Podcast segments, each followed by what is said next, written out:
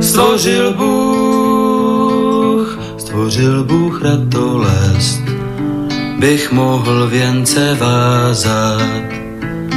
Děkuji, děkuji za bolest, jež učí mne se tázat. Děkuji, děkuji za nezdar, jenž naučí mne píly. Bych mohl, bych mohl přinést dar, byť nezbývalo síly. Děkuji, děkuji, děkuji.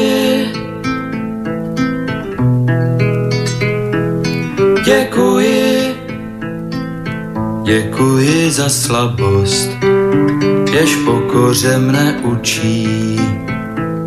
Pokoře, pokoře pro radost, pokoře bez područí.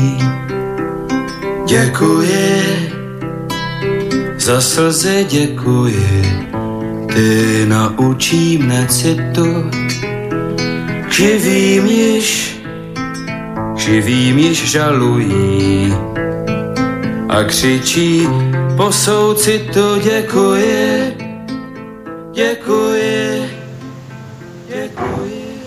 Dobrý večer, vážení posluchači. Stanislav Novotný zdraví srdečně z Prahy všechny Slováky a Čechy, tak jako každé pondělí.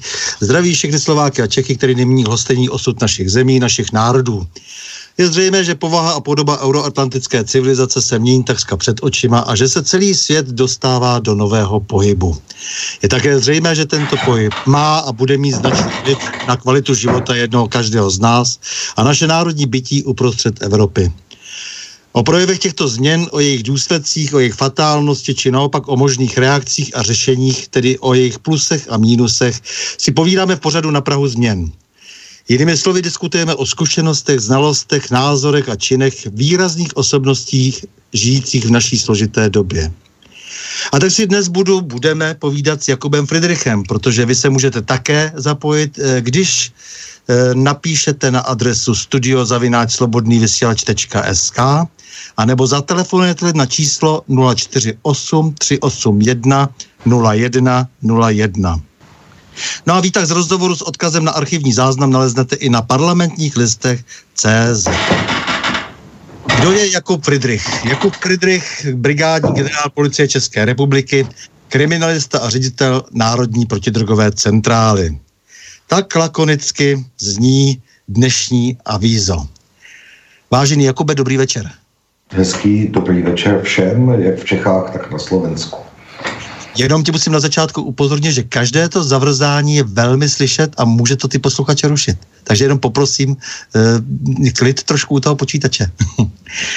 eh, Jakub se narodil v Praze, žije v Praze, policista policie ČR od roku 91, ale předtím se mnoho věcí stalo. Co chceš vlastně nám o tom svém životě, o tom počátku tvého přemýšlení, rozmýšlení, co vlastně budeš dělat, vyprávět, protože si ty potom celý vlastně dospělý život strávil u policie.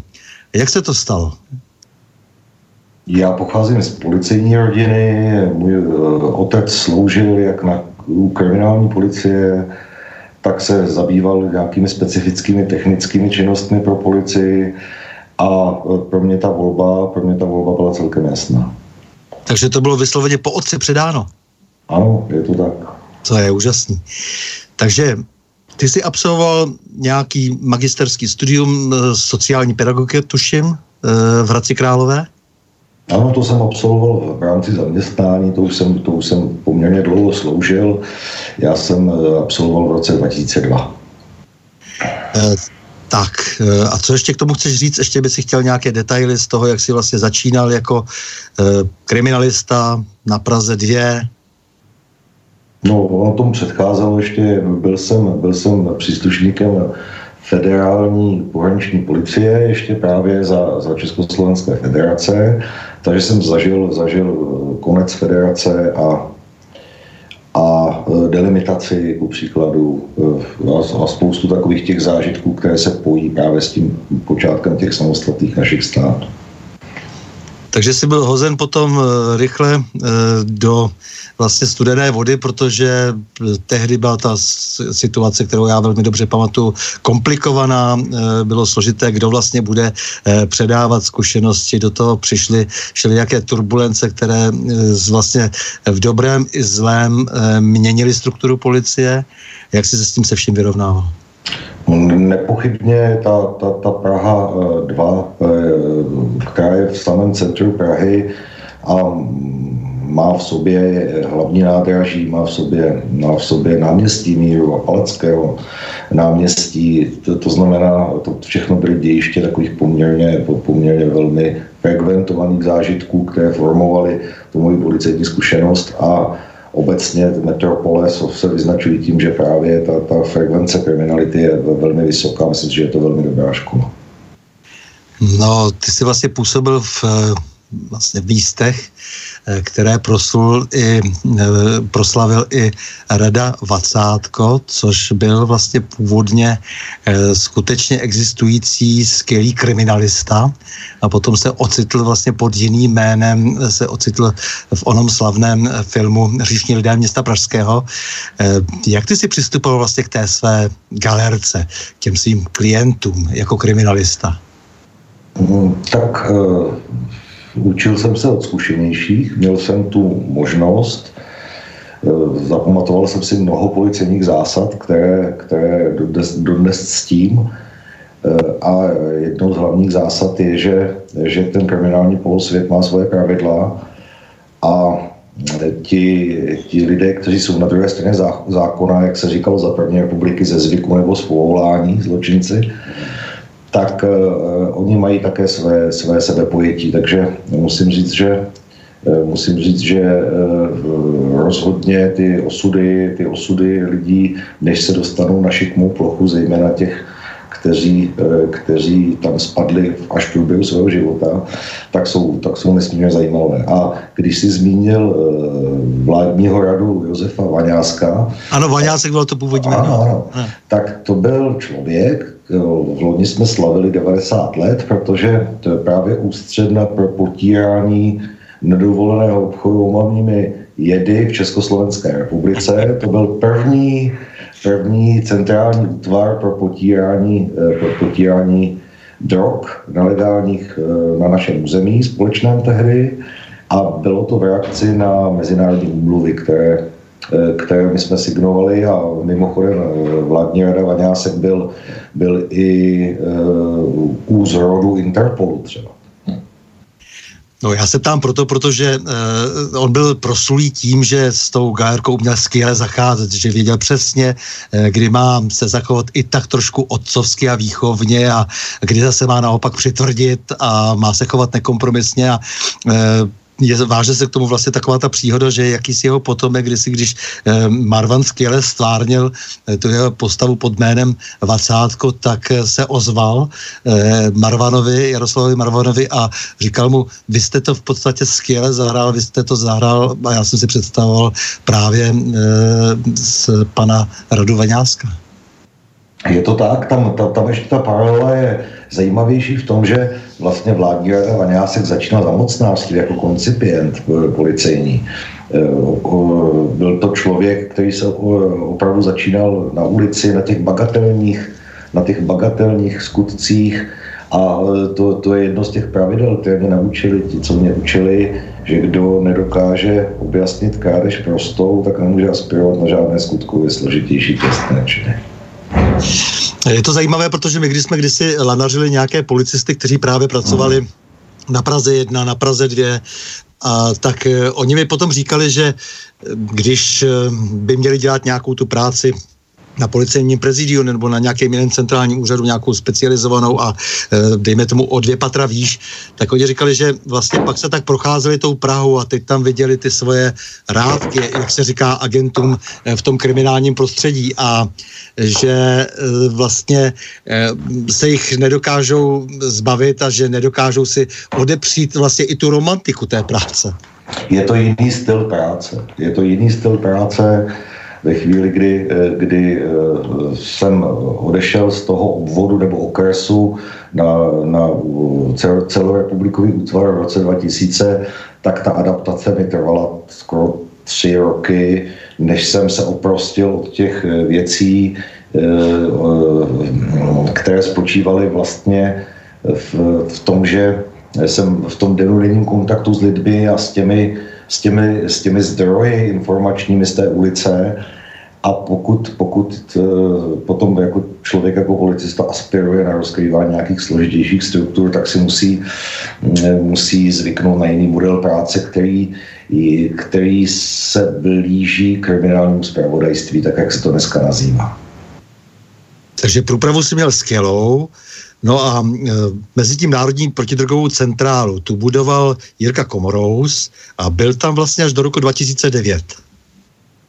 No, no, shodou okolností, shodou okolností 1. února 2009 já jsem nastoupil do funkce po panu brigádním generálovi Jiřím Komorousovi, a kterého si tedy osobně nesmírně vážím a, a e, měl jsem tu čest začít velet e, jednotce, kterou on lvým podílem vybudoval to by bylo 35, takže dá se říct eh, docela nízký věk na takovou kariéru.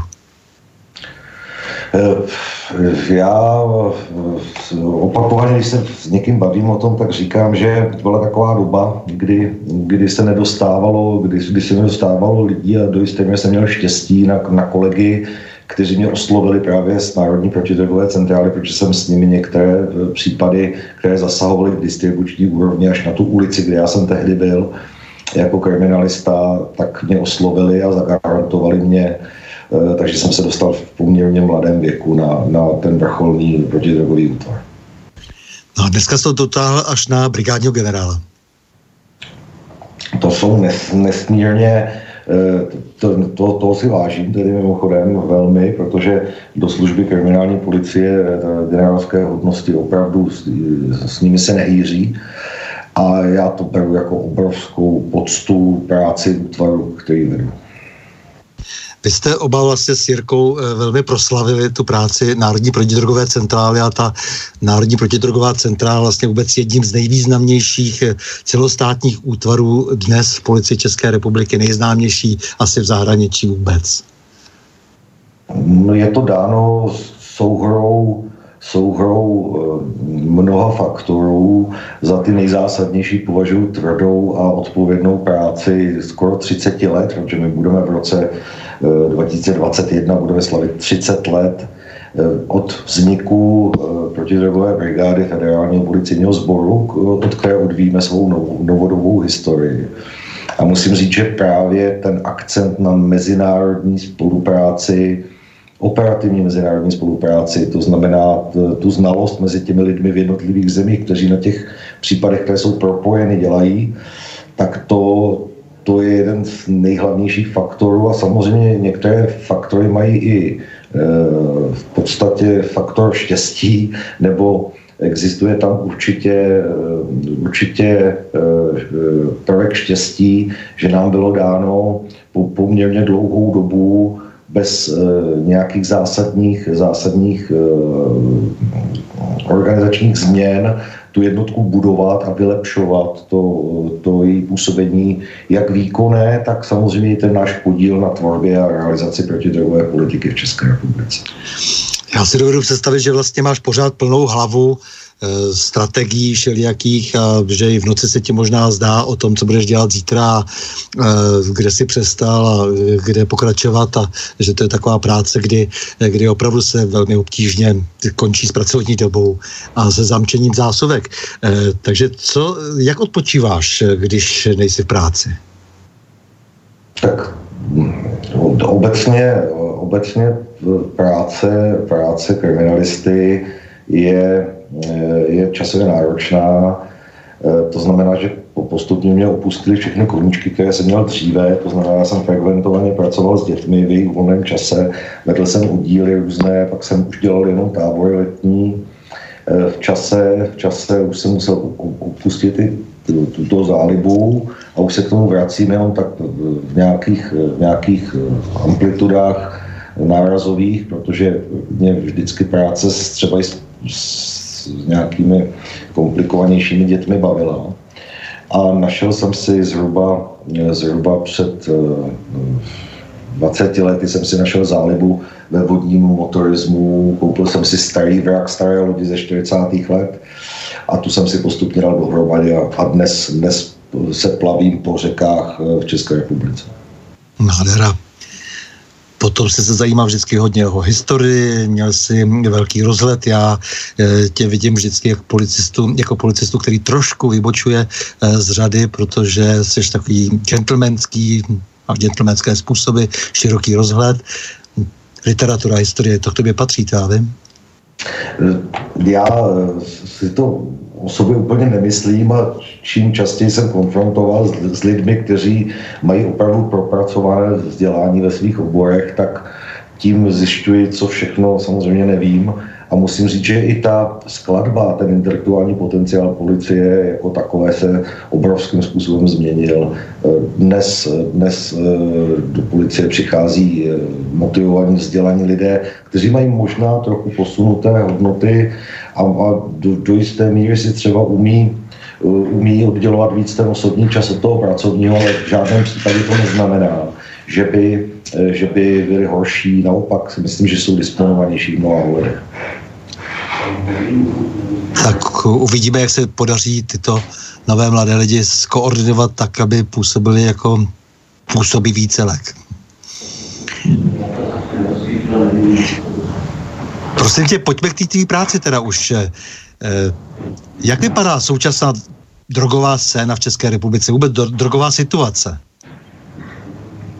Česká republika je z eh, pohledu nelegálních drogových trhů nesmírně zvláštním fenoménem v eh, Evropě. Je to dáno historickými podmíněnostmi, zejména tím českým pervitinem, takzvaným, tím metamfetaminem, jak se odborně říká té látce, protože eh, často býváme označováni za hlavní zdroj metamfetaminu v Evropě a to má bezprostřední vliv na ty okolnosti všech doprovodných rizik, jak těch zdravotních, sociálních i těch kriminogenních.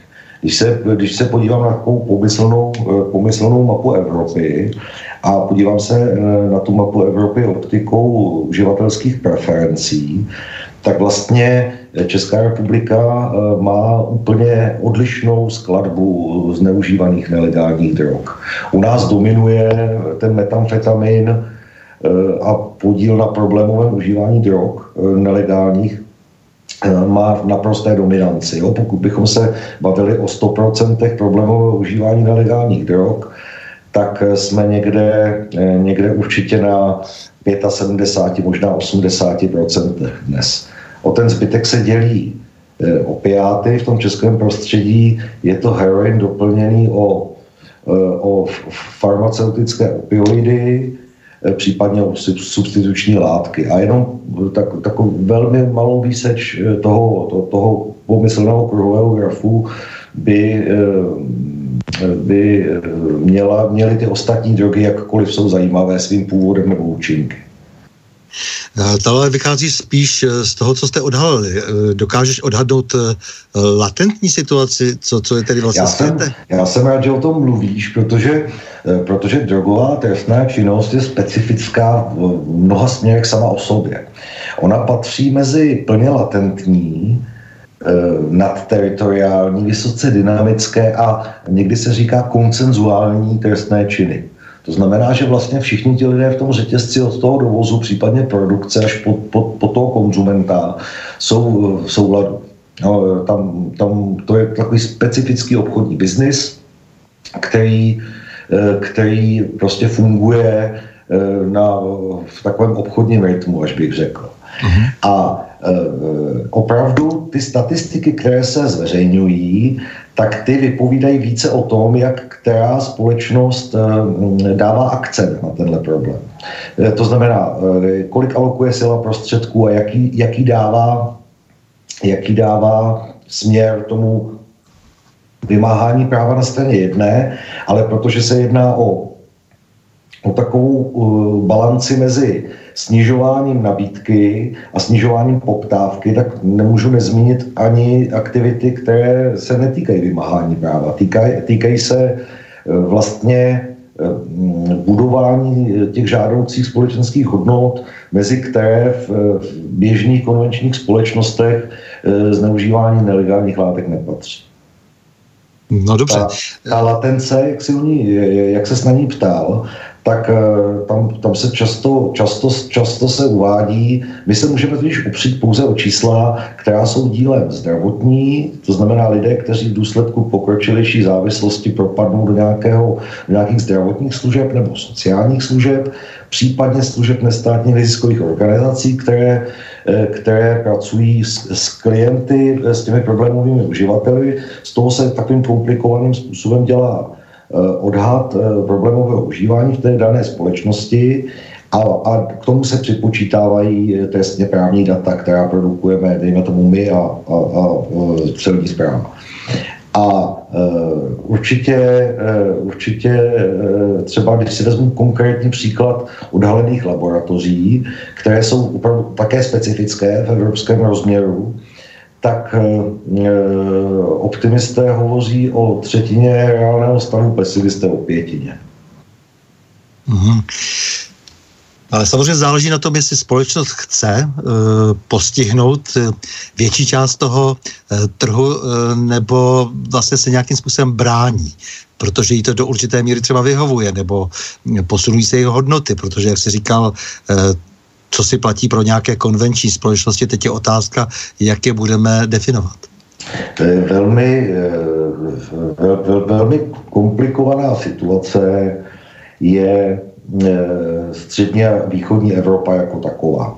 Myslím tedy v tom šengenském rámci. Protože my tady na velmi malém prostoru máme navzdory harmonizaci opravdu eh, spousty věcí, které se podařilo zřejmě zharmonizovat a kterým nerozumím, tak se přidržím těch věcí, s kterými jsem konfrontován. A to je, eh, to je eh, právní úprava nelegální, nakládání s nelegálními drogami a ta eh, legislativní různorodost v, uvnitř té šengenské Evropy v úvozovkách je velmi vysoká.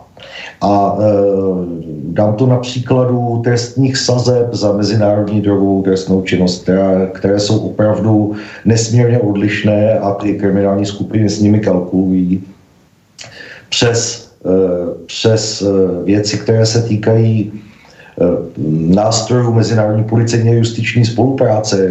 To si málo kdo uvědomuje, že při vymáhání té nadteritoriální trestné činnosti, která třeba zasahuje tři, čtyři státy, tak my jsme těmi státními hranicemi opravdu stále vázáni. Navzdory eh, pocitu obecné populace, že, že hranice neexistují.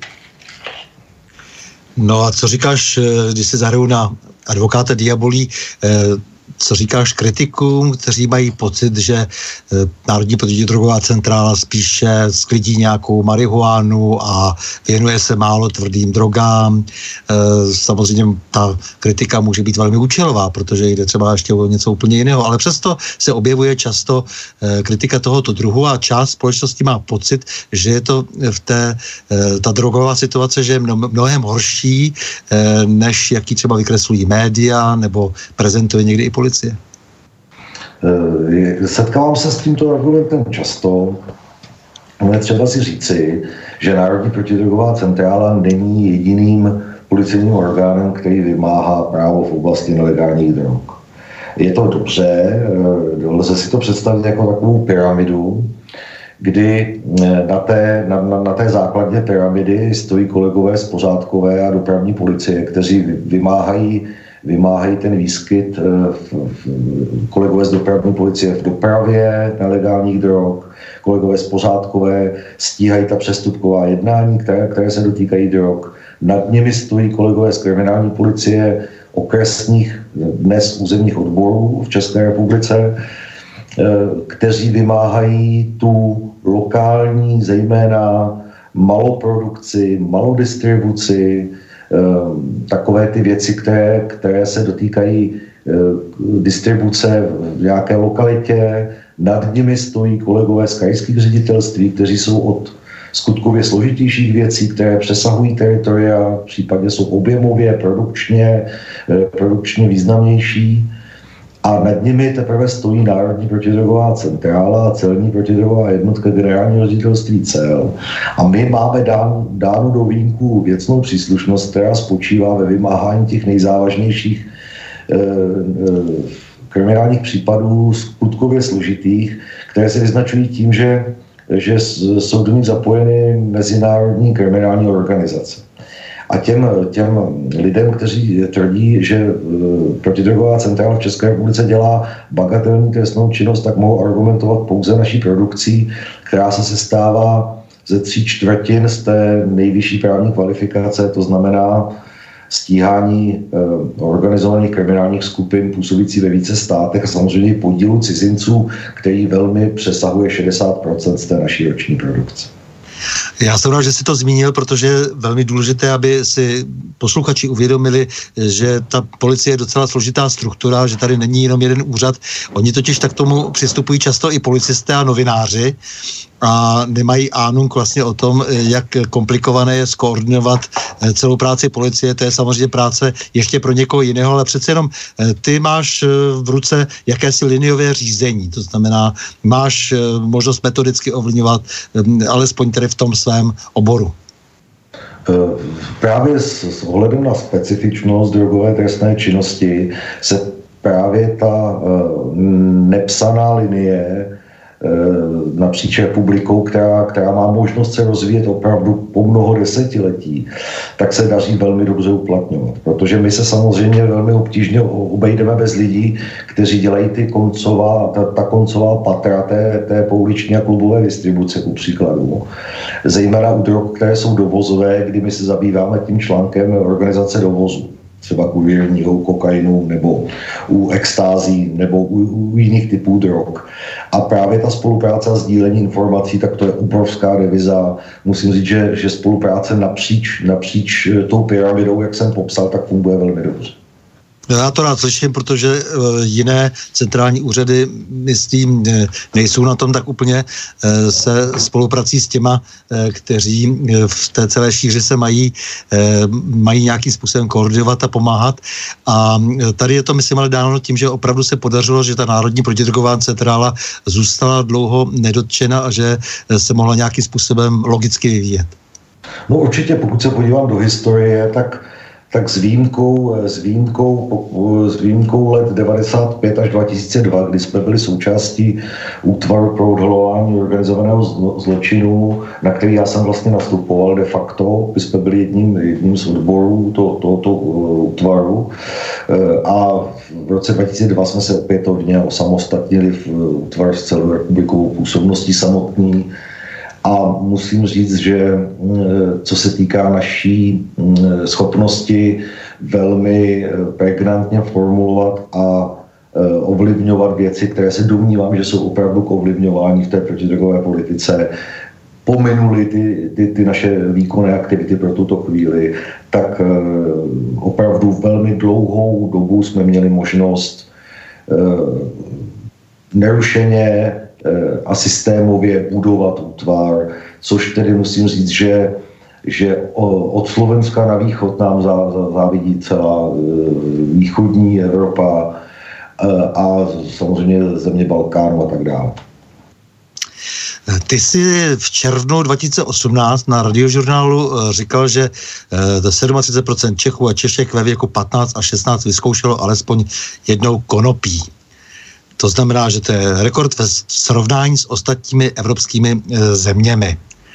Znamená to samozřejmě nějaké společenské klima a kdo je tedy na vině, nebo naopak e, není to tak strašné e, s tím konopím, protože jsou tady jiní, kteří tvrdí, že kdyby se dekriminalizovalo užívání konopí tak, že by vlastně přestalo být zakázaným ovocem a že by se snížil, snížila konzumace konopí. Tak jak to vidíš ty? Já jsem rád, primárně jsem rád, že školní studie která je cyklicky podle standardů e, dělána v evropských zemích mezi 16 letými a naposledy byla e, dělána v roce 2017, takže ukázala, že ta čísla, která měla tendenci růst, takže začínají klesat. To, to bych předeslal. E, když vidím přílišné nadšení, tak, tak upozorňuji na to, že také potřeba se podívat na uh, ještě dvě čísla. Za prvé, z jakých čísel jsme klesali. A ty čísla, uh, ty, ty čísla byly ještě asi o 8% bodů výš. A hlavně na... To znamená těch 37 plus, jo? Ano, ano. Uh-huh. A uh, podívat se na nějaký střední evropský průměr. Ten střední evropský průměr v tom roce 2017, kdy máme těch 36,8, dejme tomu 37%, Eh, eh, ten prevalenční odhad 16-letých, eh, kteří se dostali do, minimálně jednou v životě do kontaktu s marihuanou, tak je potřeba se opřít o ten střední odhad nebo o ten evropský průměr, který v tom roce 2017 tvořil asi 16,5%. Pak jsou samozřejmě země, které to mají víc, země, které to mají míň, ale tohle je střed, takže my se k němu zpětně přibližujeme. Ale možná pro pochopení těch čísel, a opravdu my to nemáme ve všech drogách, my máme v mnoha ukazatelích prevalenčních, máme zase podstatně lepší výsledky než e, jiné země, tak je potřeba si říci, že naše protidrogová politika byla od počátku velmi masivně formována Eh, takovou medicínsky orientovanou částí, eh, částí odborníků, kteří velmi dbali na to, aby eh, nedocházelo k přepírání trestní represe ve vztahu k uživatelům, si určitě pamatuješ takové ty historické tahanice o to, jestli, jestli co má být protiprávní, takový ten náš český unikát v množství větším než malém a věcí souvisejících. A musím říct, že do jisté míry se to s takovými cyklick, v cyklických periodách stávalo i takovým, jako eh, bylo takové politikum svého druhu. No já si pamatuju, že to také sloužilo jako velmi dobrý zdroj obživy pro ty e, lidi, kteří se snažili zmírnit e, represi. E, dělali přednášky Ivan Douda, Pavel Bém a tak dále, přednášky, které byly velmi přeplacené, takže to byla taková nějaká pravděpodobně i odměna za to, že se nic ostrého proti té jejich politice psychologů vlastně neděje a psychiatrů některých vybraných? Já, já, já, že ti do toho vstoupím, já je oba znám, ty pány samozřejmě, a dokonce musím říct, že, že v určitých ohledech, v určitých segmentech té jejich činnosti protidrogové mám eh, k ním jistou úctu eh, eh, odbornou. Nicméně musím říct, ono třeba se také uvědomit, že ten nárůst, nárůst drogových trhů po roce 1989, který my jsme tady zažili, tak je obdobný, jako když se otevřou dveře jakýchkoliv jiných trhů po dlouhých létech nedostupnosti nějakého konkrétního úzkoprofilového zboží. A musím říct, že ono se to také úplně přesně nevědělo, jak se to má dělat. Eh, to znamená, že eh, zatímco dneska už můžeme mluvit o poměrně propracovaném systému primární prevence, už víme, jak se to má dělat správně, tak tehdy opravdu to vypadalo černobíle. Na jedné straně byli liberální odborníci, na druhé straně ti, kteří byli označováni za, za ty represionistické.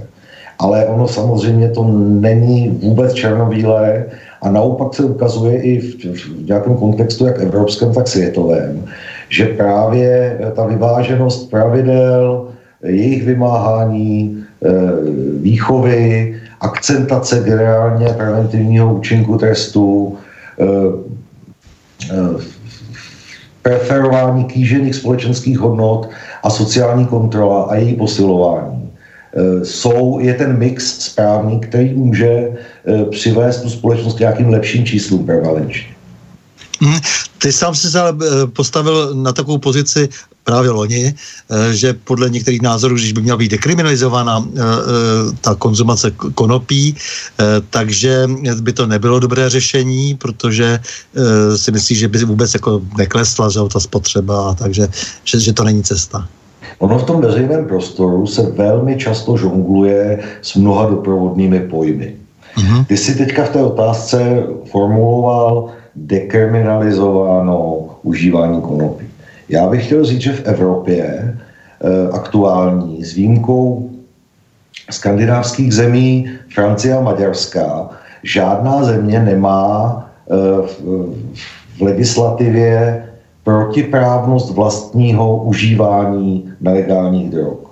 To jsme se eh, koncenzuálně dohodli převážně v Evropě na tom, že vlastní užívání nebude protiprávné. Eh, ostatní nakládání s drogami je, a to jsou ty, to jsou ty pojmy, s kterými se žongluje, buď depenalizováno, nebo dekriminalizováno, nebo legalizováno.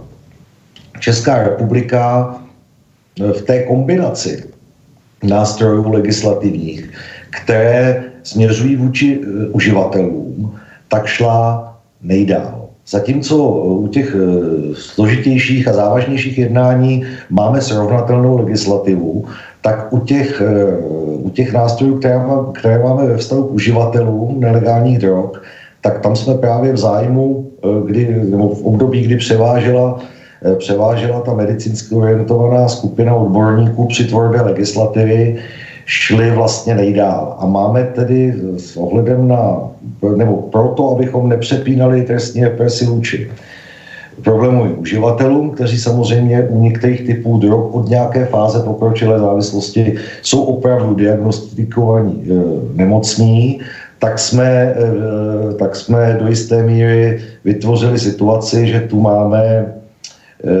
vyšší prevalenční hodnoty u některých typů drog. Protože, eh, jak sám dobře víš, tak přestupky v našich zeměpisných kšířkách nejsou vnímány vlastně ani tou sociální kontrolou a tím sociálním odsudkem jako eh, porušení zákona, ač to je samozřejmě porušení zákona jako kterékoliv jiné. Mm-hmm. Prosím tě, samozřejmě, že obavíme, že nejdůležitější je se zaobírat distributory drog, mafiemi, najít až opravdu toho, ten počátek, a, nebo respektive nakonec teda ty, kteří spokojeně si žijí v, až téměř jako svým nadnárodním životem a propojují se s, často i se současnými elitami. Do jakých pater si myslíš, že se dostanete? Eh, ona ta provázanost, eh, ta, ta provázanost tím establishmentem eh, není úplně typická pro Evropu. Ona je typická, typická pro nějaké specifické produkční trhy, třeba kokainové v té střední Americe, případně, případně pro Afriku jako takovou. Případně pro nějaké země, které jsou nám teda poměrně vzdálené, musím říct. Tam je otázka, otázka čím to je, ale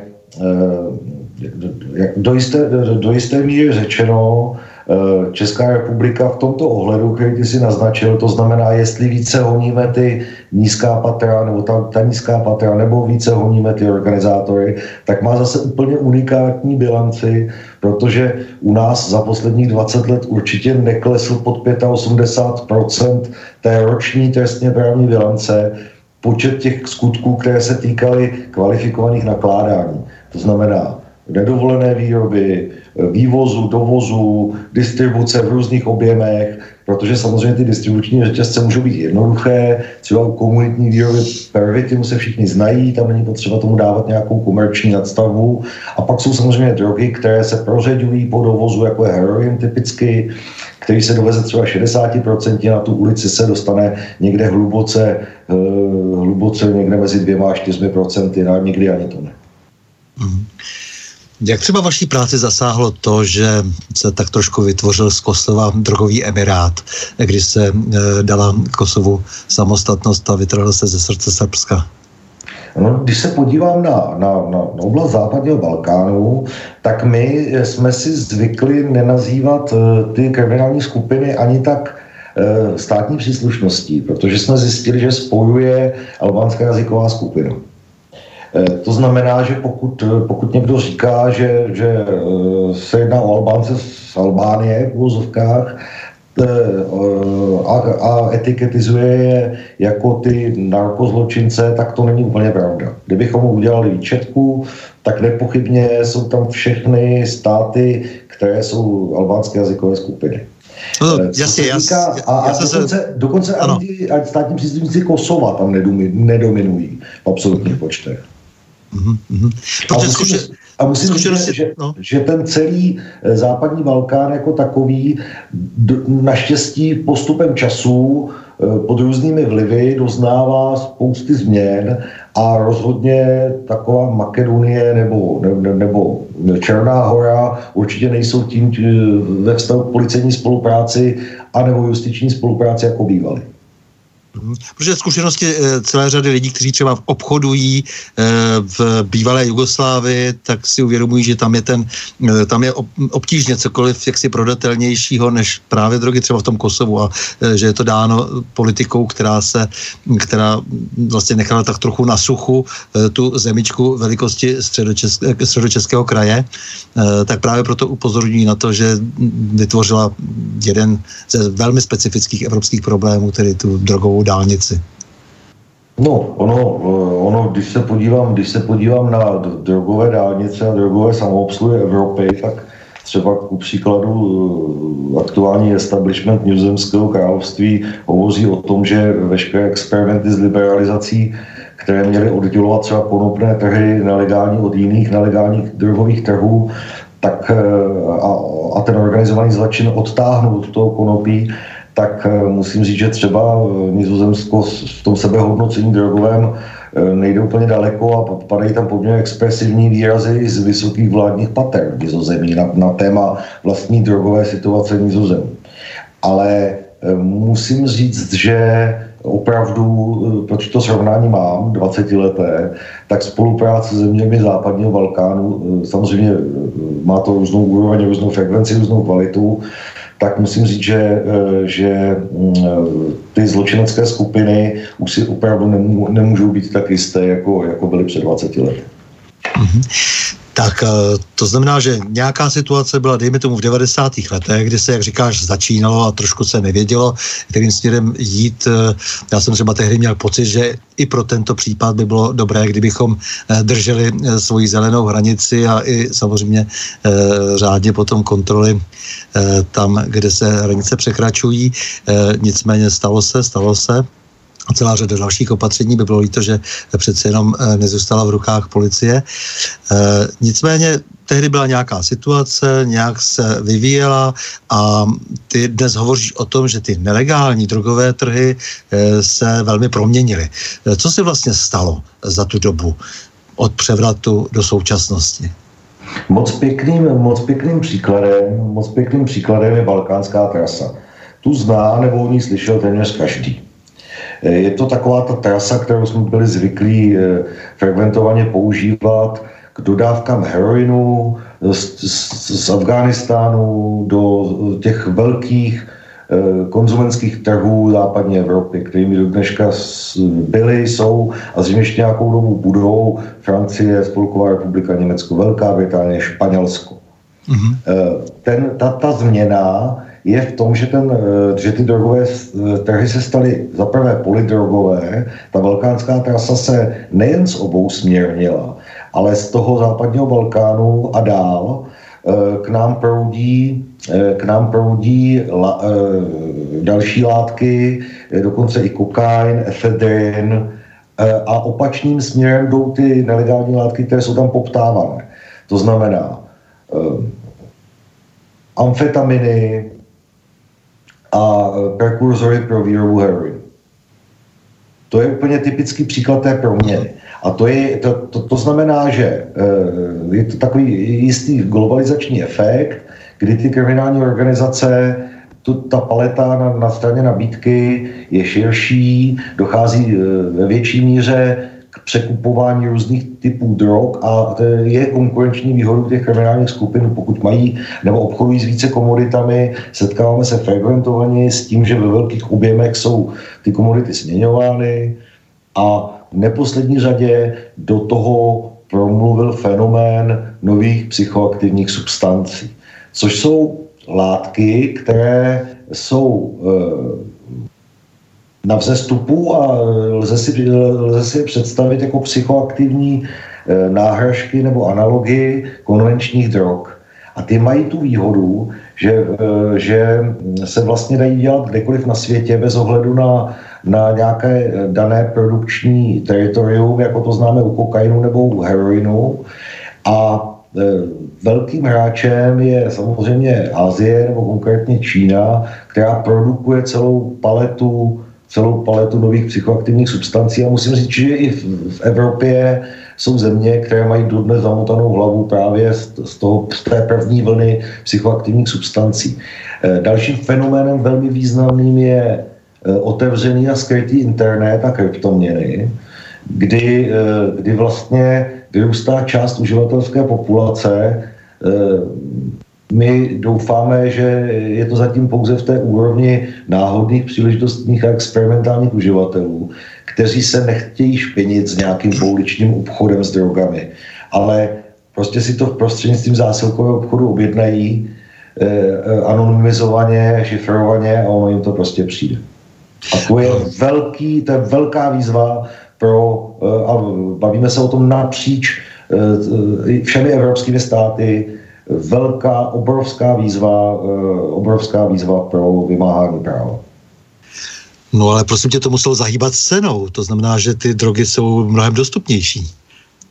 No, do jisté míry. Eh, tam existuje určitý konzervatismus. Eh, ta Česká republika, jak jsem mluvil o těch odlišnostech, tak my jsme velmi konzervativní a u nás u nás až na drobné experimentální pokusy, případně navázání na nějaké typy těch uživatelských subkultur, ale velmi okrajově. Eh, u nás opravdu stále dominuje metamfetamin a ty opioidy a nechávám konopí stranou jako svého druhu eh, nelegální návykovou látku.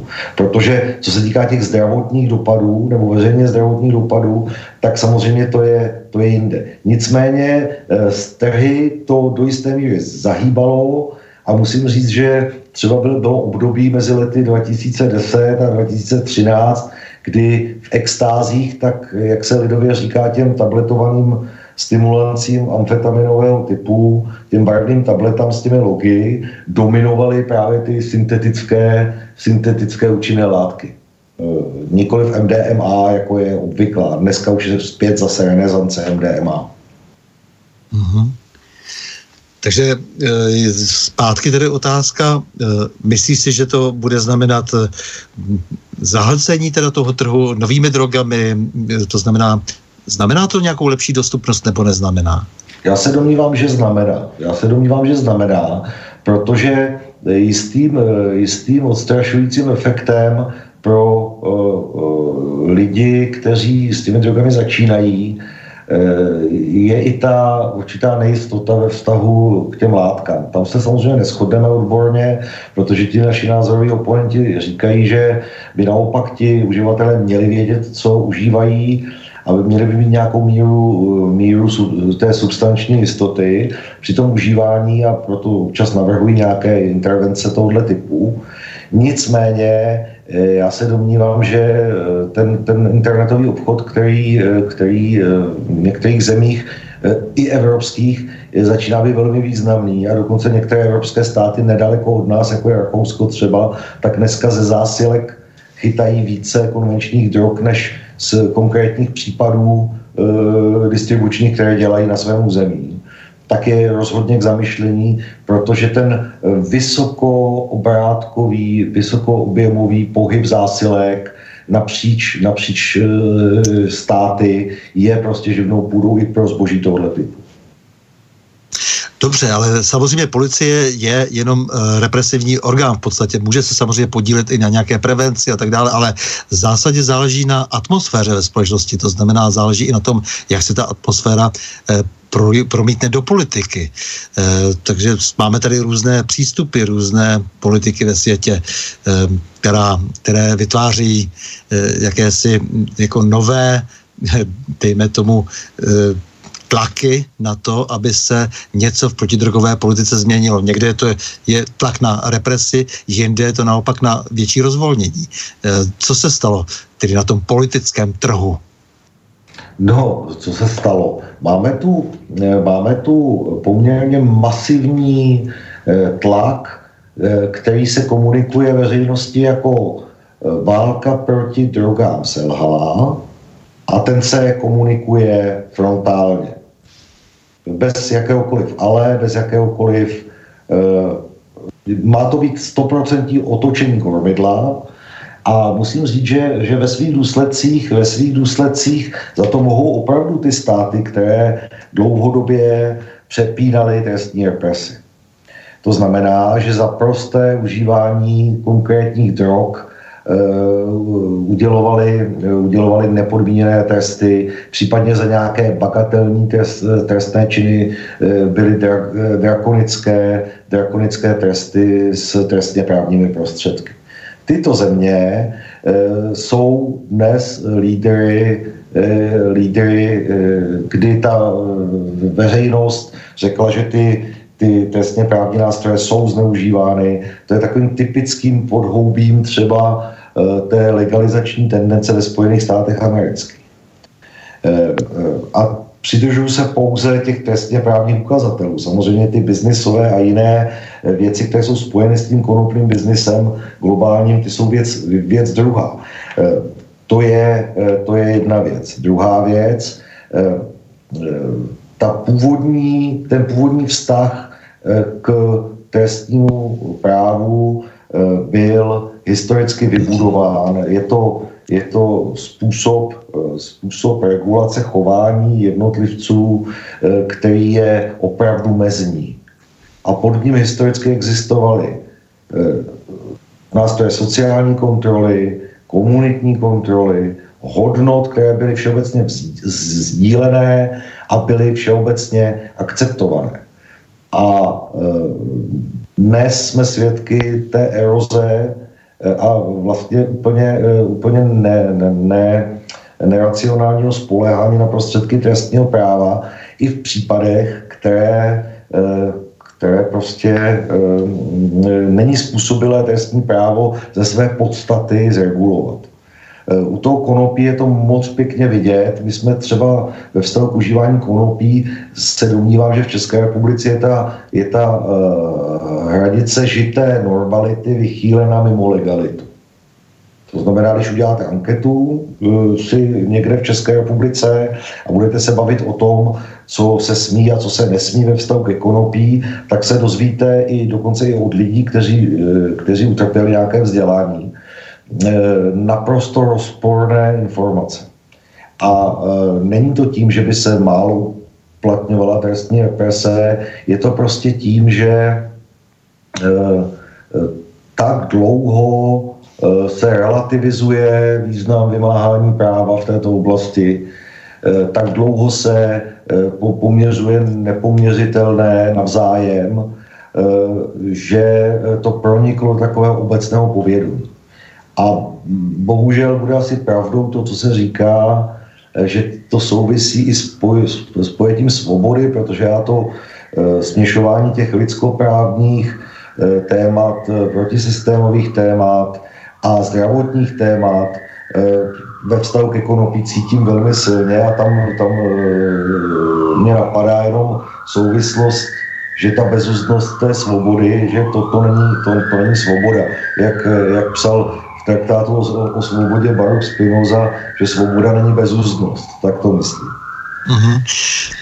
Tak na druhou stranu je pravda, že drogy vždy užívali zejména umělci a vůbec významní lidé společenské smetánky a že vlastně jsme z toho byli svědky vlastně od vnějšně nějak spořádaných politiků a biznismenů až po nacisty eh, s drogami, ale na druhou stranu experimentovali a experimentují tajné služby, aplikují je hromadně i individuálně. Jo, různé temné instituce používají například ke zlomení vyslíchaných a tak dále. Takže drogy se všeobecně užívají i velmi oficiálními strukturami.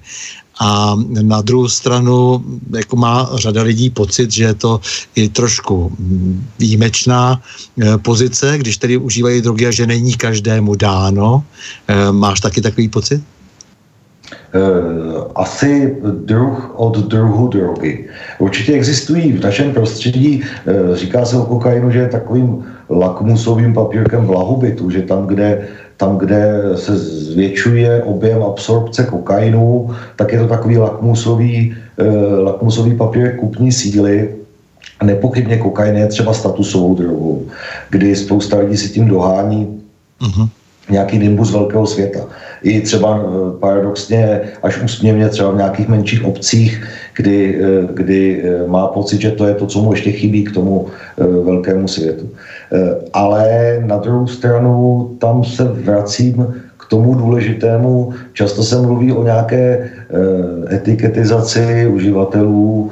Já se obávám, že zejména v, těch, e, v tom věku adolescence, kdy, kdy to, to dítě opouští, opouští takové ty, takové ty autority, které bychom chtěli, aby k ním vzlíželo a hodnoty, které jsme vštěpovali a ten, ten směr, který jsme vedli, tak tam samozřejmě, tam samozřejmě čím více se nám podaří podaří ho udržet v mantinelech toho společensky žádoucího chování nebo jednání i v otázce drog, tak tím lépe. Protože, eh, protože prostě eh, jsou věci, které jsou eh, v daném sociokulturním kontextu normální a jsou věci, které normální nejsou. A to, to, to, to říkat, že je něco normální a vymáhat to, je legitimní věc. Na to jsme trošku zapomněli. Mm-hmm. No, protože samozřejmě také si musíme asi uvědomit, že e, drogy, dejme tomu lepší s, eh, snáší například ta či ona etnická skupina. To bylo zmíněno třeba u Indiánů, že zničil evropský alkohol, protože geneticky byli vybaveni, nebyli připraveni na konzumování alkoholu. To je tolik tedy, e, jak si některé úradky vědců to, že... to, to nepochybně, že ti do toho vstupují. Uh-huh. To, je, eh, to je, ale ne, to, to, to nemusíme se bavit jenom o nějaké dispozici, eh, o nějaké dispozici etnické, to je obecně otázka rizik pro nedospělé. Protože eh, každý lékař závislostní, rozumný, řekne, že právě experimentování s, s nějakými psychoaktivními substancemi v nedospělosti eh, nemusí být vždycky úplně vratné, eh, vratné kroky. A jakkoliv prostě, eh, prostě začíná experimentovat obrovské množství lidí a do té pokročilé fáze závislosti se dostane nějaké, nějaké úměrně menší počty lidí, tak třeba rizika spojená se zneužíváním vysokopotentní marihuany Eh, jsou otázky, kvůli kterými se ještě eh, panu brigádnímu generálu eh, Jirkovi Komorousovi smáli před 20 lety, takoví ti liberali, liberalisté. Mezitím už jim ten úsměv stuhl, protože Světová zdravotnická organizace nejenže definovala závislost na, na marihuaně, ale i evropské instituce, když dělají evropské zprávy o drogách, tak velmi s vážným akcentem hovoří o zdravotních rizicích vysokopotentního užívání, eh, vysokofrekvenčního užívání vysokopotentní marihuany nedospělosti. To je mimochodem také čtvrtá nejčastější nelegální látka, která přivodí akutní intoxikaci v, evropské, v evropském kontextu. Uh-huh. No a samozřejmě alkoholy, cigarety, jak je vnímáš? To je samozřejmě u nás eh, legální droga, nebo legální drogy to jsou. Eh, jak ty vnímáš vztah k těm ostatním drogám? Eh, já, já jsem velkým odpůrcem takového toho černobílého rozdělování drog. Řeknu proč. Vadí mi výraz rekreační uživatelé drog, protože rekreační uživatelé drog eh, v podstatě navozují pocit, že, že to je nějaká látka, která slouží k rekreaci. My taky ne, ne, nehovoříme o nějaké rekreační, eh, rekreační eh, opilosti nebo nějakém rekreačním alkoholismu. Nicméně je, je potřeba si říci, že legální a nelegální drogy je opravdu hranice, která je černobílá. Eh, já každému, kdo mi říká, že, že alkohol je legální, tak říkám, ať si zkusí pořídit dvoupromilovou opilost a jde do práce nebo řídí auto, aby zjistil, jak moc je to legální droga. Eh, co se týká nedospělých, je to omezeno věkem, situacemi, dalšími kontexty. A musím říct, že samozřejmě v, počtu, absolutním počtu těch společenských nákladů, a to jak tedy v těch zdravotních rizicích, tak eh, bohužel i v těch kriminogenních, zejména tedy v páchání trestné činnosti pod vlivem, tak jednoznačně alkohol. Alkohol je e, obrovskou metlou a v tom našem kulturním kontextu je ta tolerance k němu nebývalé vysoká. Uh-huh. Což, což já, já, já i rozumím tomu, proč. Čemu úplně nerozumím, je ta tolerance ve vztahu k podávání eh, nebo, to, eh, nebo nakládání s alkoholem a s cigaretami pro nedospělé. Ale tam se trošku vracím obloukem k tomu vnímání práva. Protože eh, nemusíme jezdit daleko po Evropě, jsou země, kde je to dokonce jako odsuzováno sociálně. Jako člověk, který bude nalévat nedospělým, tak bude prostě ostrakizován sociálně, tam nemusí nastupovat vůbec žádná správní nebo trestní represe. Tomu rozumím a u nás se zdá, že eh, právě tady je ta benevolence veliká, eh, co se týká nalévání mladistvím, ale na druhou stranu zase, eh, jak teď se bavíme neustále vlastně o tom, jak se vychyluje to kivadlo, jednou tam a jednou zase zpátky a jak je ten rozmach tedy veliký toho kivadla. A tady zase na druhou stranu ta hysterie kolem cigaret, například, byť já třeba nekouřím, ale prostě jako mě vadí, že ty hospody ztrácí ten svůj kulturní kontext. Ten kulturní kontext byl nějaký a pilo se v těch hospodách pivo, alkohol, kouřilo se v nich.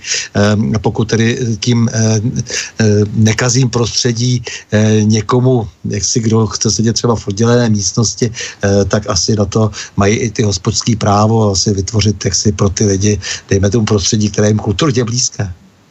Já, já, já netrpím úplně sentimentem ve vztahu k těm cigaretám, protože na, na tom tabáku je moc pěkně vidět, jak se ten vývoj toho vědeckého poznání ve vztahu k škodlivosti toho kouření vyvíjel. Já vůbec nepopírám, že někdy to má až takové absurdní, absurdní konce. Nicméně, e, nicméně e, musím říct, že opravdu tím sentimentem netrpím.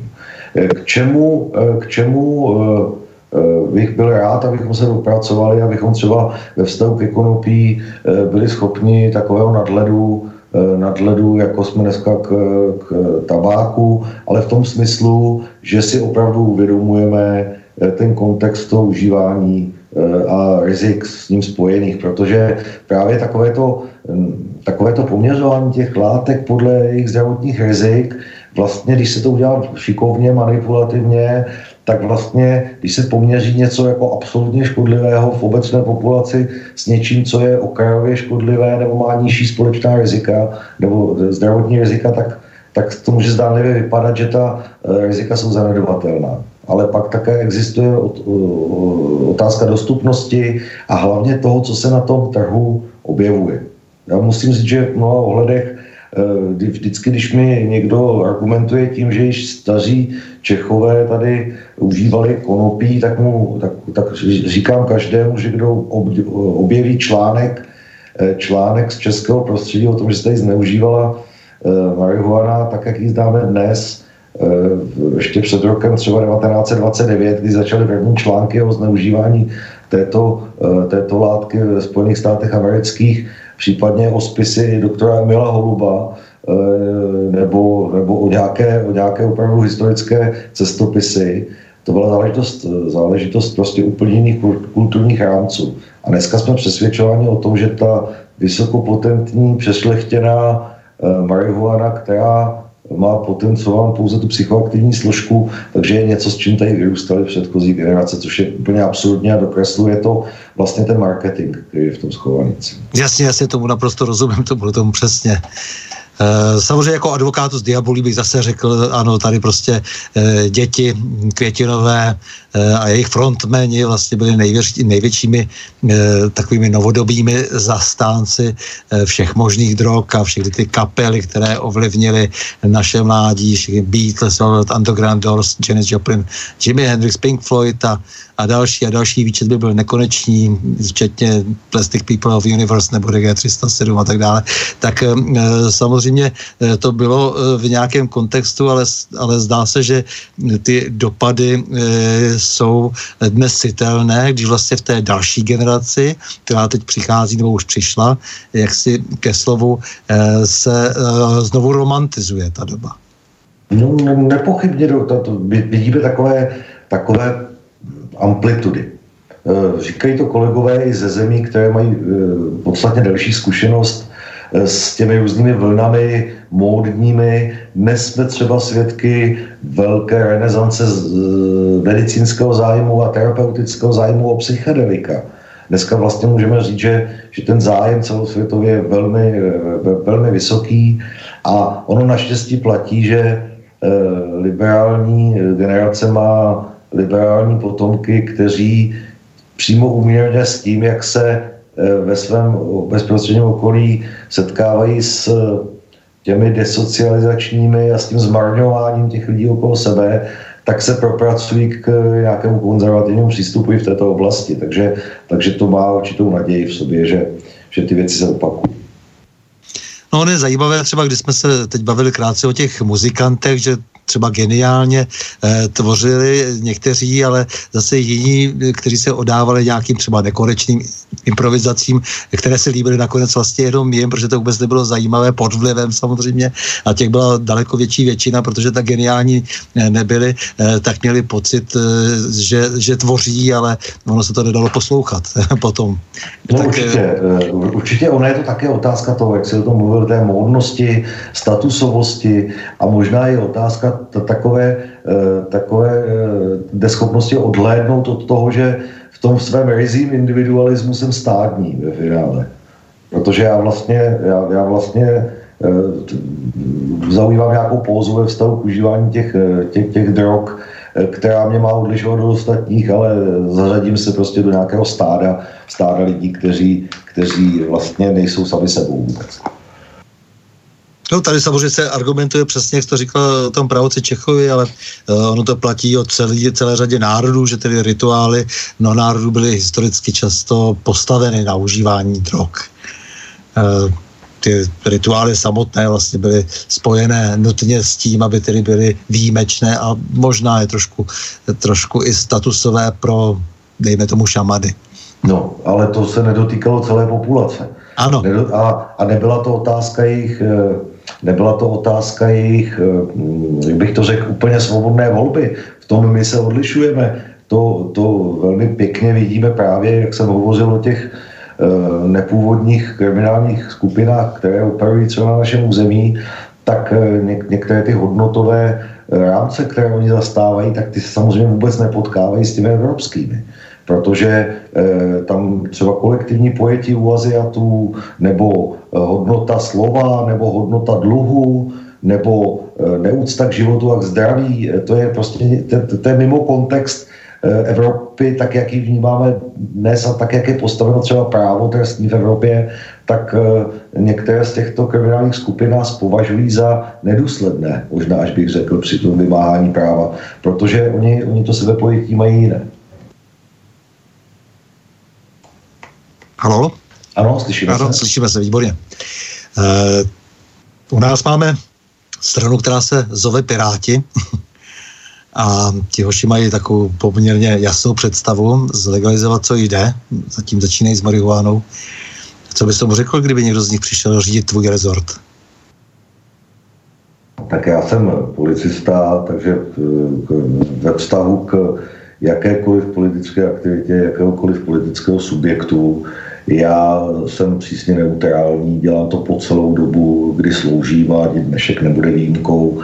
Já bych k těm legalizačním tendencím ve vztahu k marihuaně pouze rád řekl, že opravdu ze svého odborného pohledu nevidím příliš prostor, eh, příliš prostor k uvolňování dostupnosti konopí, zejména směrem k nějaké eh, k nějakému samopěstování, samoléčbě a sebemedikaci.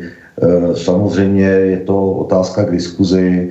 Eh, říkám, všechny ty, eh, všechny ty ukazatele, které já mám k dispozici a které se dotýkají, dotýkají konopí, tak spíš ukazují, aby jsme se tou cestou nevydávali a inspirace jakkoliv zajímavými modely, které se nacházejí na opačné straně země koule, z těch si vybereme selektivně pouze nějaké věci, které se nám hodí a nejsme schopni domyslet všechny kontrolní regulační nástroje, které eh, s tím souvisejí. Ono totiž mimochodem, když mluvíme na to téma, eh, ono se často říká eh, plně legalizovaná marihuana. Já bych upozornil, že taková země neexistuje na světě, možná s výjimkou nějaké christiánie nebo nějakých, nějakých sekt, které, které jsou někde uzavřené. Žádný stát, který takzvaně legalizoval, neudělal nic jiného, než do těch kontrolních regulačních rámců, které známe třeba od nás, tak vsunul ještě nějaký jiný kontext, který je plně legální. Ale mimo tento kontext ty lidé e, jsou trestní. Pokud to prodají ve větším množství, někomu, komu nemají, e, pokud to vyvezou, pokud to dovezou, pokud s tím zkrátka nakládají mimo ten nově naformulovaný rámec. A to je obrovská velká lež o konopí, která e, jakkoliv je tažená z levé strany Eh, léčebným využitím konopí a jeho potenciálem, který je nesporný a já vůbec, vůbec eh, eh, spíš mě, spíš mě zlobí, že občas bývají ty takové ty skupiny, jako jsou třeba velmi komplikovaně nemocní lidé, bráni jako rukojmí nějakých politických sociálních experimentů. Z druhé strany je opravdu selekt, jde o selektivní výběr argumentů, proč by zrovna tedy v Evropě měla být Česká republika ta, která otevře tu otázku e, té takzvané legalizace konopí. Protože my jsme specialisté na české cesty, tak si myslím, že i v této otázce máme, máme nakročeno k nějaké specifické české cestě.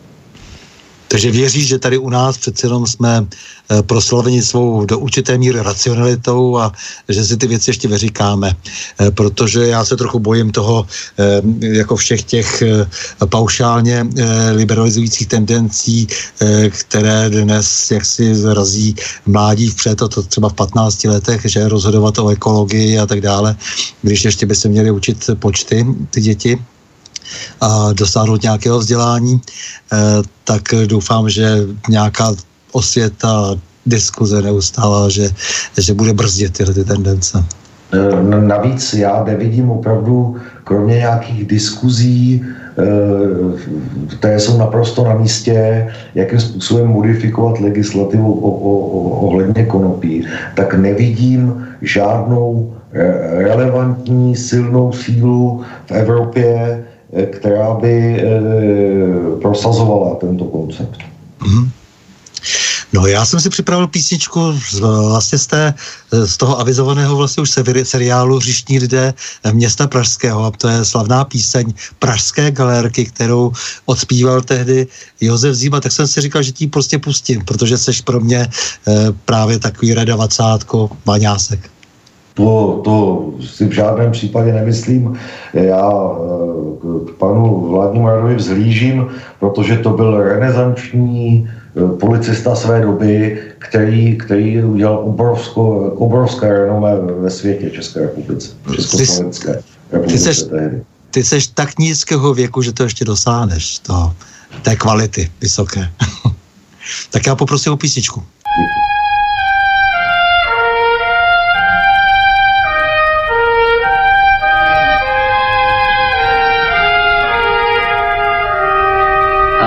Dejte mi zahrát, pane inspektore, dejte mi zahrát, už jsem zase dole, dejte mi zahrát, čistý vdur, než přišijou mi číslo na mundur, na mundur šedivej,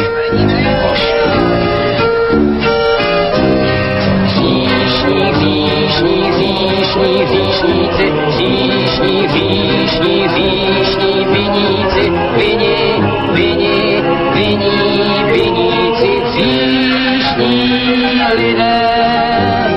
Zákon, zákon, šlape na perka, brání se, brání pražská galérka, jo člověk míní, ten nahoře to změní a potom zbývá jen mřížový snění.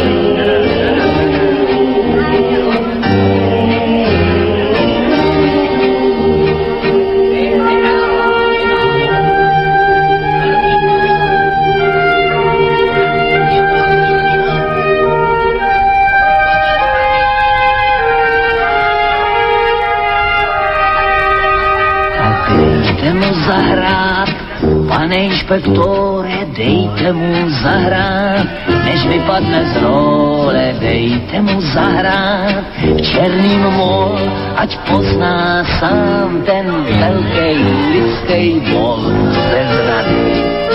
Veliký, falešný.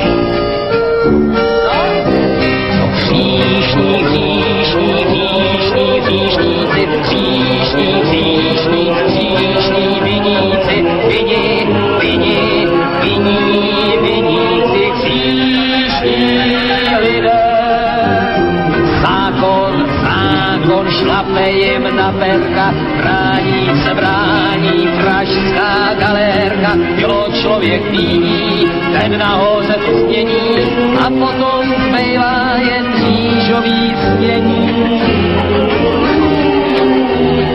A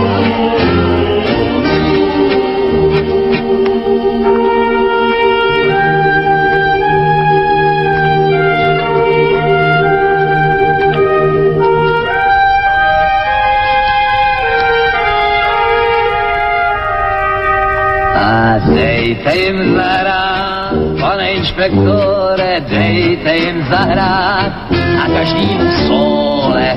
Jeden zná pravdu, druhý lež, malérie smázal sobě za faleš.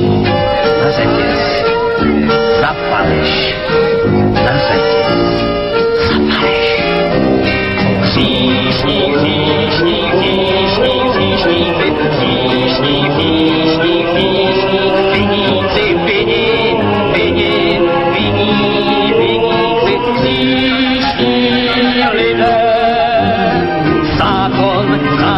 zákon šlape jim na brání se brání, pražská galérka, jo, člověk viní, ten nahoře to změní a potom zbývá jen křížový snění.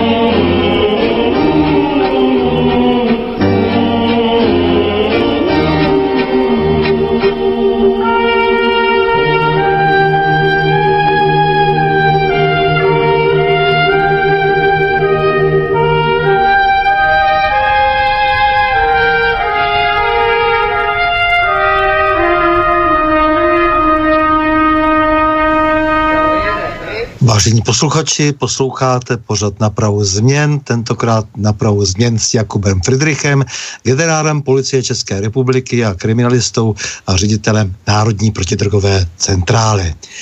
Tak, Jakube, a co si tedy myslíš, že teď, kam se teď bude sunout tedy ten, ten, ten, ta, ta představa e, o tom, co tedy s těmi protidrogovými politikami ve světě, protože mluvil si o Spojených státech, které mají velký vliv na ten náš celý euroamerický svět, e, co evropské státy, benevolentní Holandsko, e, které e, sem přiváží, přivážilo vždy historicky e, kokain, jak říkáš, pro ty statusové uživatele a tak dále. Kterým směrem si myslíš, že to teď tady asi půjde? Máš nějakou, nějaký z toho pocit, představu, eh, nějakou predikci? No, určitě si se domníval se, alespoň na základě informací, které mám k dispozici, že určitě poroste význam eh, syntetických, eh, syntetických psychoaktivních látek. Bohužel, protože jsme farmakologicky orientovaná civilizace, tedy myslím tím ten evropský prostor, tak třeba problém zneužívání eh, psychoaktivních eh, léčivých přípravků, těch léků, eh, z volné distribuce je, je věc, která je ještě, ještě, ještě latentní. Nemyslím, nemyslím v nelegálních drogových trzích, myslím v takovém tom navyknutí si na, na buď pozbudivé nebo tlumivé léky v běžném rytmu života, tak to je, to je velké riziko. A domnívám se, že, že ty syntetické drogy v budoucnu, protože eh, dokonce, dokonce existují eh, látky, které, eh, které se modifikují chemicky, psychoaktivní látky až potom na místě konkrétně, tak pro tu nadteritorialitu a dynamiku při, tom, při té obchodní výměně obrovské, která je nepředstavitelná, tak se domnívám, že tyto otázky budou dominovat a domnívám se, domnívám se i, i že ten vliv toho otevřeného i skrytého internetu bude i nadále růst a vyrostou nám zřejmě nějaké uživatelské subkultury, které budou bezprostředně navázány na, na, na, na tento typ nelegálních drogových trhů. No mně jde o to, že se objevují různá podezření, že eh, té eh, echt elitě eh, vyhovuje to, že je zaplavována, zaplavována naše civilizace drogami. Tak proto se ptám, jestli máš pocit, nebo jestli se ti zdá, že jsou tady takové tendence jaksi k liberalizaci a tak trošku se škodolibým důvodem, že se takové země, které užívají daleko více drogy, lépe podrobují. To je nesmírně složitá otázka, tam, se, tam, tam těch názorů na, na nebo těch jak, jakoby globálních názorů na to, kam se hýbe ten drogový svět je opravdu mnoho. Já se přiznám, že nejsem úplně ctitelem těch takzvaných e, centralizačních konspiračních teorií.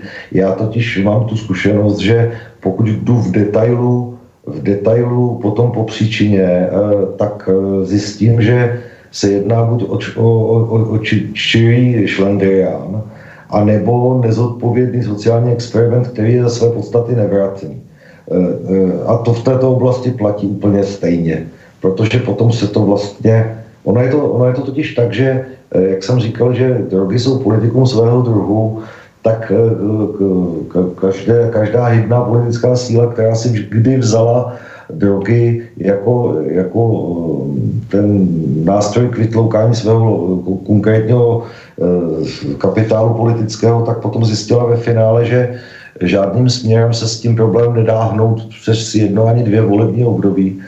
A musím říct, že, že ty zkušenosti ze světa ukazují, že eh, nejefektivnějších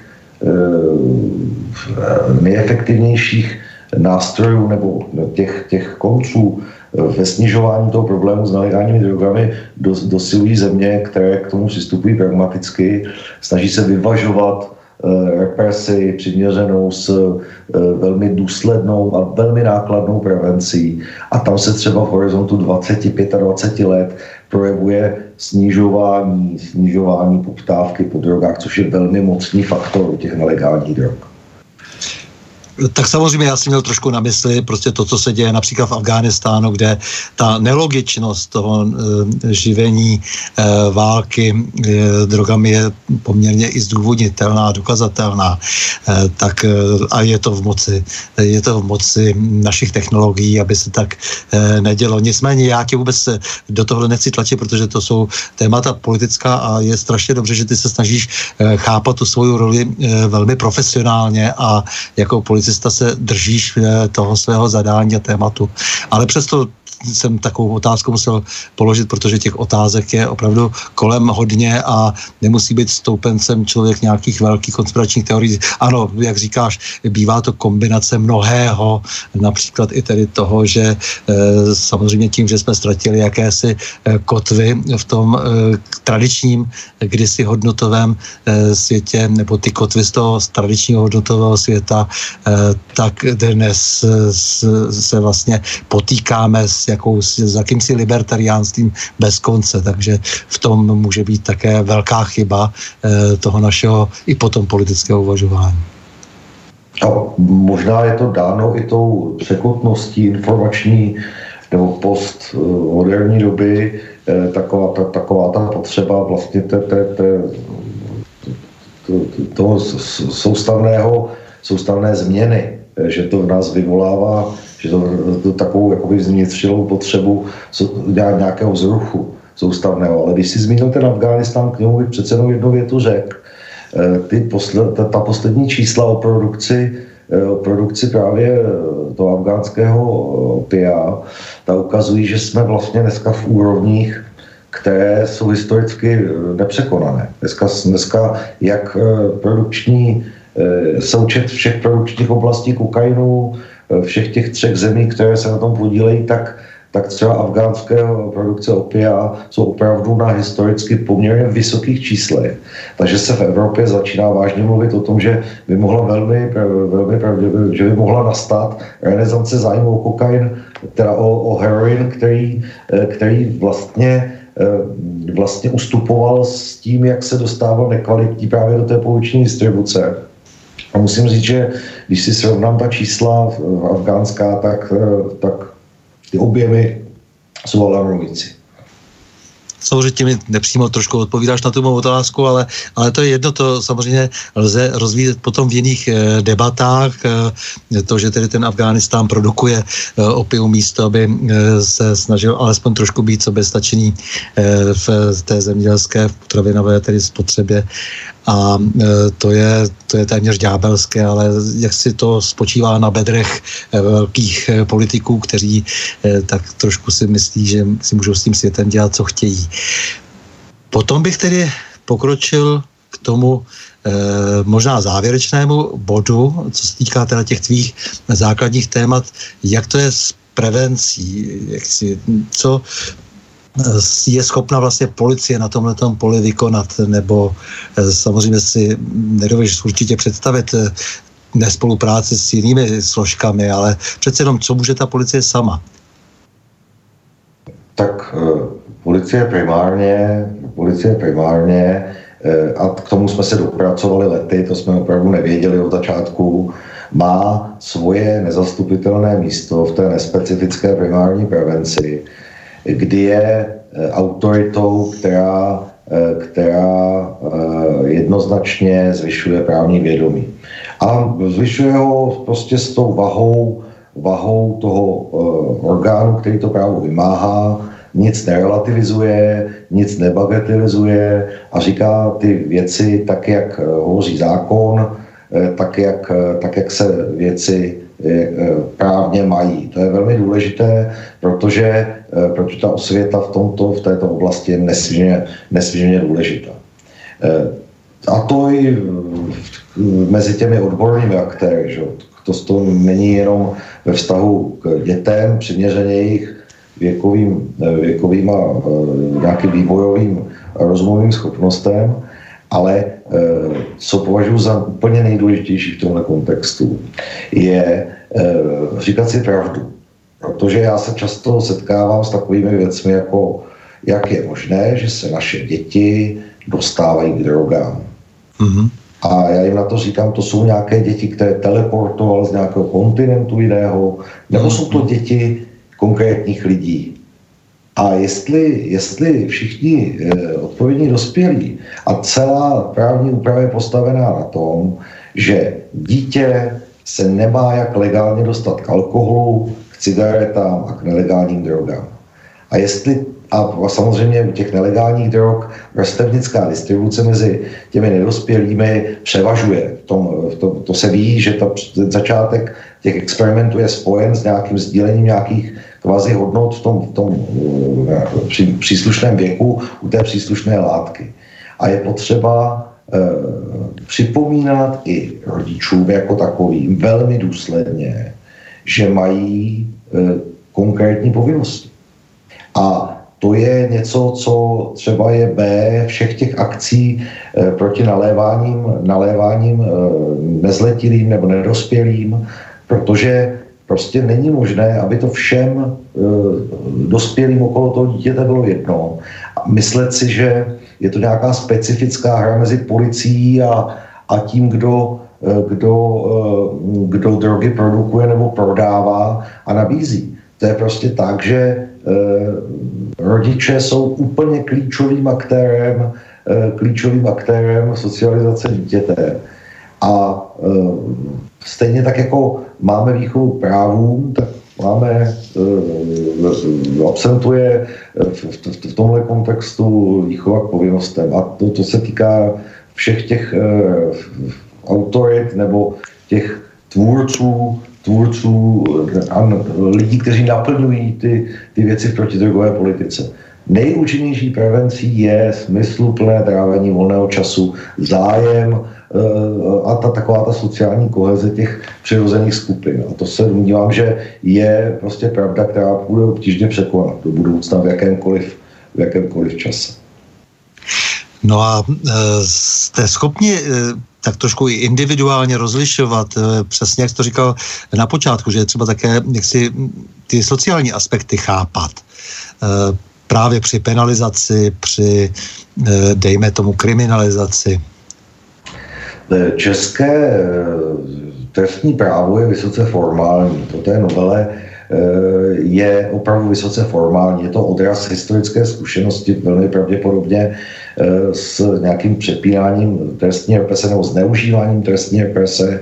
To znamená, že my ten prostor, který by umožňoval diferencovat hned z počátku vlastně tou úvahu, vol, volnou úvahu policejního orgánu příliš nemáme. Nicméně, když se někdy hypoteticky zabýváme nějakou cestou, eh, cestou jak eh, jak poskládat ty sankce tak, aby odpovídaly tomu základnímu smyslu, to znamená, aby byl naplněn smysl té, té individuální represe přiměřeně a dostavil se i ten eh, generálně preventivní efekt toho trestu, tak eh, se domnívám, že Česká republika ještě má spoustu dluhů v alternativním trestání, v, v, v takovém tom rozložení těch sankcí, aby jsme neznali jenom podmínky, nepodmíněné tresty, odnětí svobody, peněžité tresty, ale eh, ten vějíř, ta celá škála těch eh, usměrňujících opatření, které může stát, a to nejenom trestními prostředky, dát najevo jednotlivci, že to, co dělá, je nežádoucí.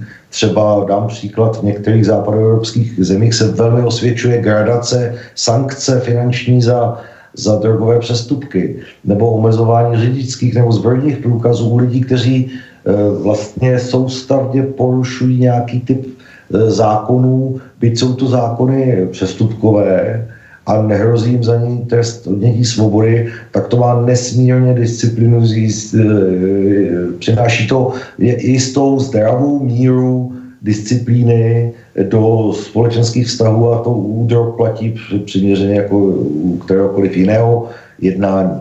Já u těch přestupků občas říkám, že e, Česká republika je jako když černý pasažer cestuje v metru, eh, kdy eh, si dokáže spočítat, že ten revizor možná přijde, možná nepřijde a s nějakou pravděpodobností mu to jeho přestoupení těch pravidel přejde, projde a podstatně méně lidí si to dovolí, dovolí třeba ve vlaku, kde ví, že, že třeba po čtvrtce cesty opravdu přijde ke každému ten průvočí a ten lístek zkontroluje.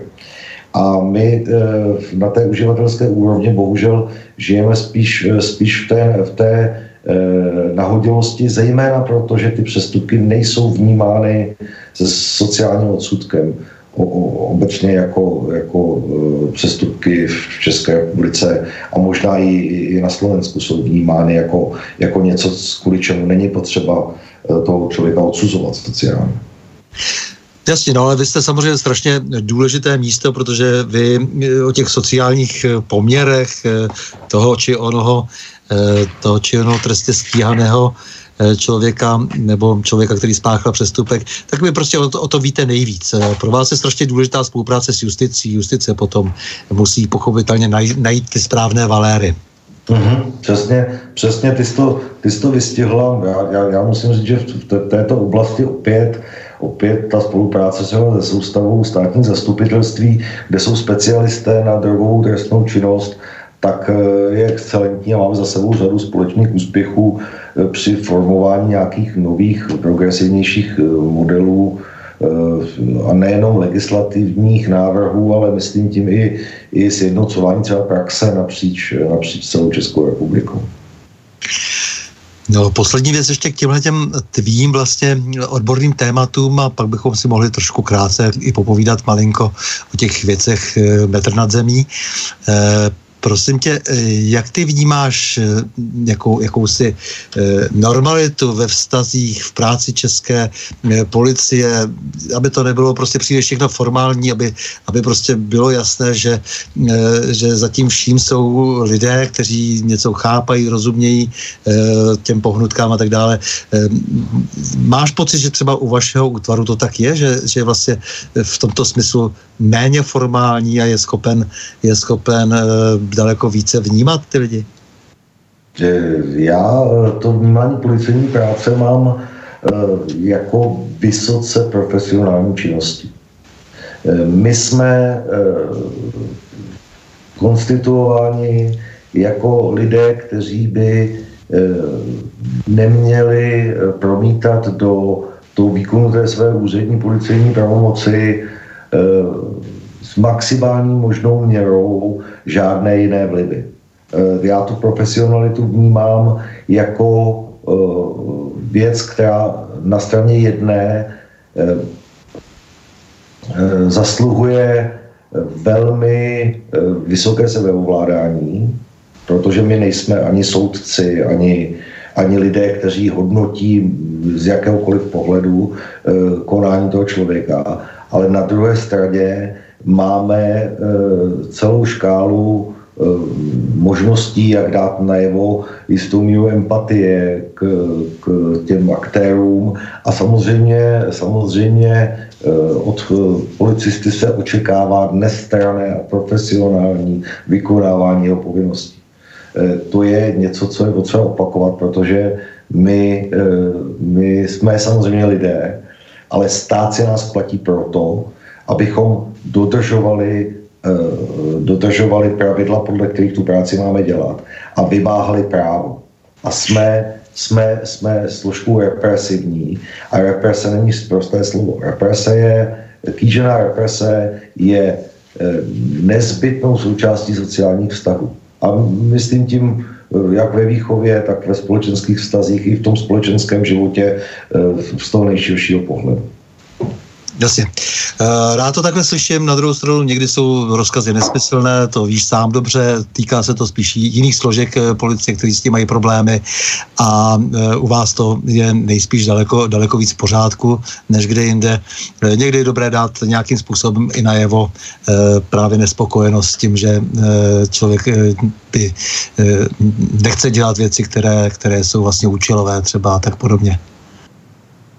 Já k tomuhle nemám úplně komentář, protože, eh, protože eh, každý má možnost eh, tomu státu sloužit, anebo mu nesloužit. Pokud se věci, které obklopují, dostanou na samou hranici jeho, jeho nastavených hodnot, tak má možnost pro ten stát nesloužit. Pokud pro něj slouží a je, je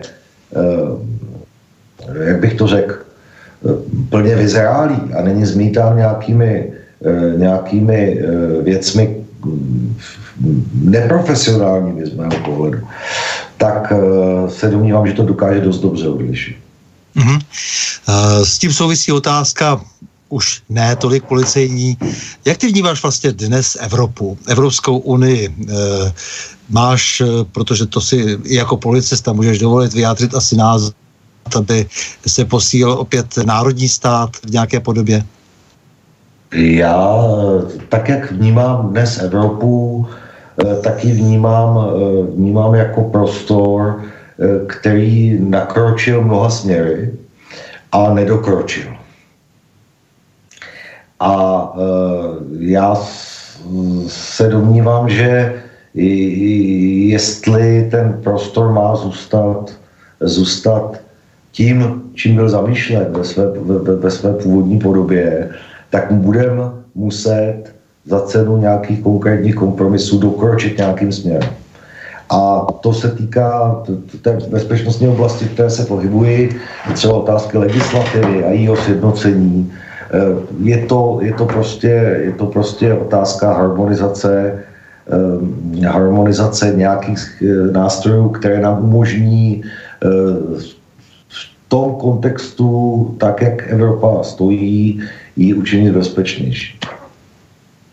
No myslím, že ta bezpečnost spočívá v tom, že se bude centralizovat, že se tady budou vymýšlet nějaké prokuratury eh, celoevropské a vytvářet eh, nějaký jednotný eh, policejní aparát, anebo že naopak je potřeba zvládnout eh, tu menší entitu, to znamená například národní stát, kde se lidé domluví jedním jazykem a srozumitelněji si eh, vysvětlí, co je pro ně důležité, například onen národní zájem. Eh, a čemu dáváš vlastně přednost, čemu se kloníš?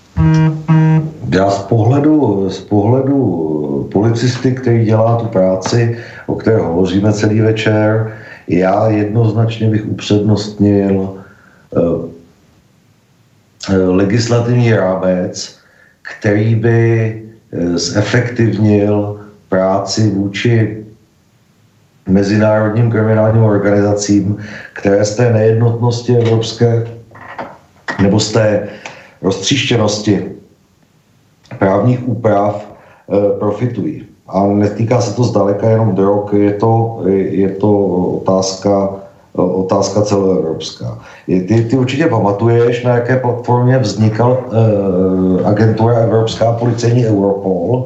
A Velmi dobře a víš dobře, že vznikala na platformě drogové. Protože právě ty kriminální organizace, které jsou nadteritoriální, tak vždy e, byly o mnoho e, sáhů před námi proto, že těžili z té nejednotnosti. Od té doby jsme se posunuli, máme spoustu moderních nástrojů té spolupráce, jsme trochu blíž e, a tro, tro, trochu efektivnější, ale musíme si říci, že není možné Eh, není možné udržet eh, dlouhodobě ten stav, kdy z Ústí nad Labem do Drážďan eh, je, mezi, je při vymáhání práva obrovská neviditelná bariéra, která se jmenuje státní hranice a odlišná jurisdikce, když je to vzdálenost, která je přeneseně jako mezi Prahou a Českým Budějovicemi.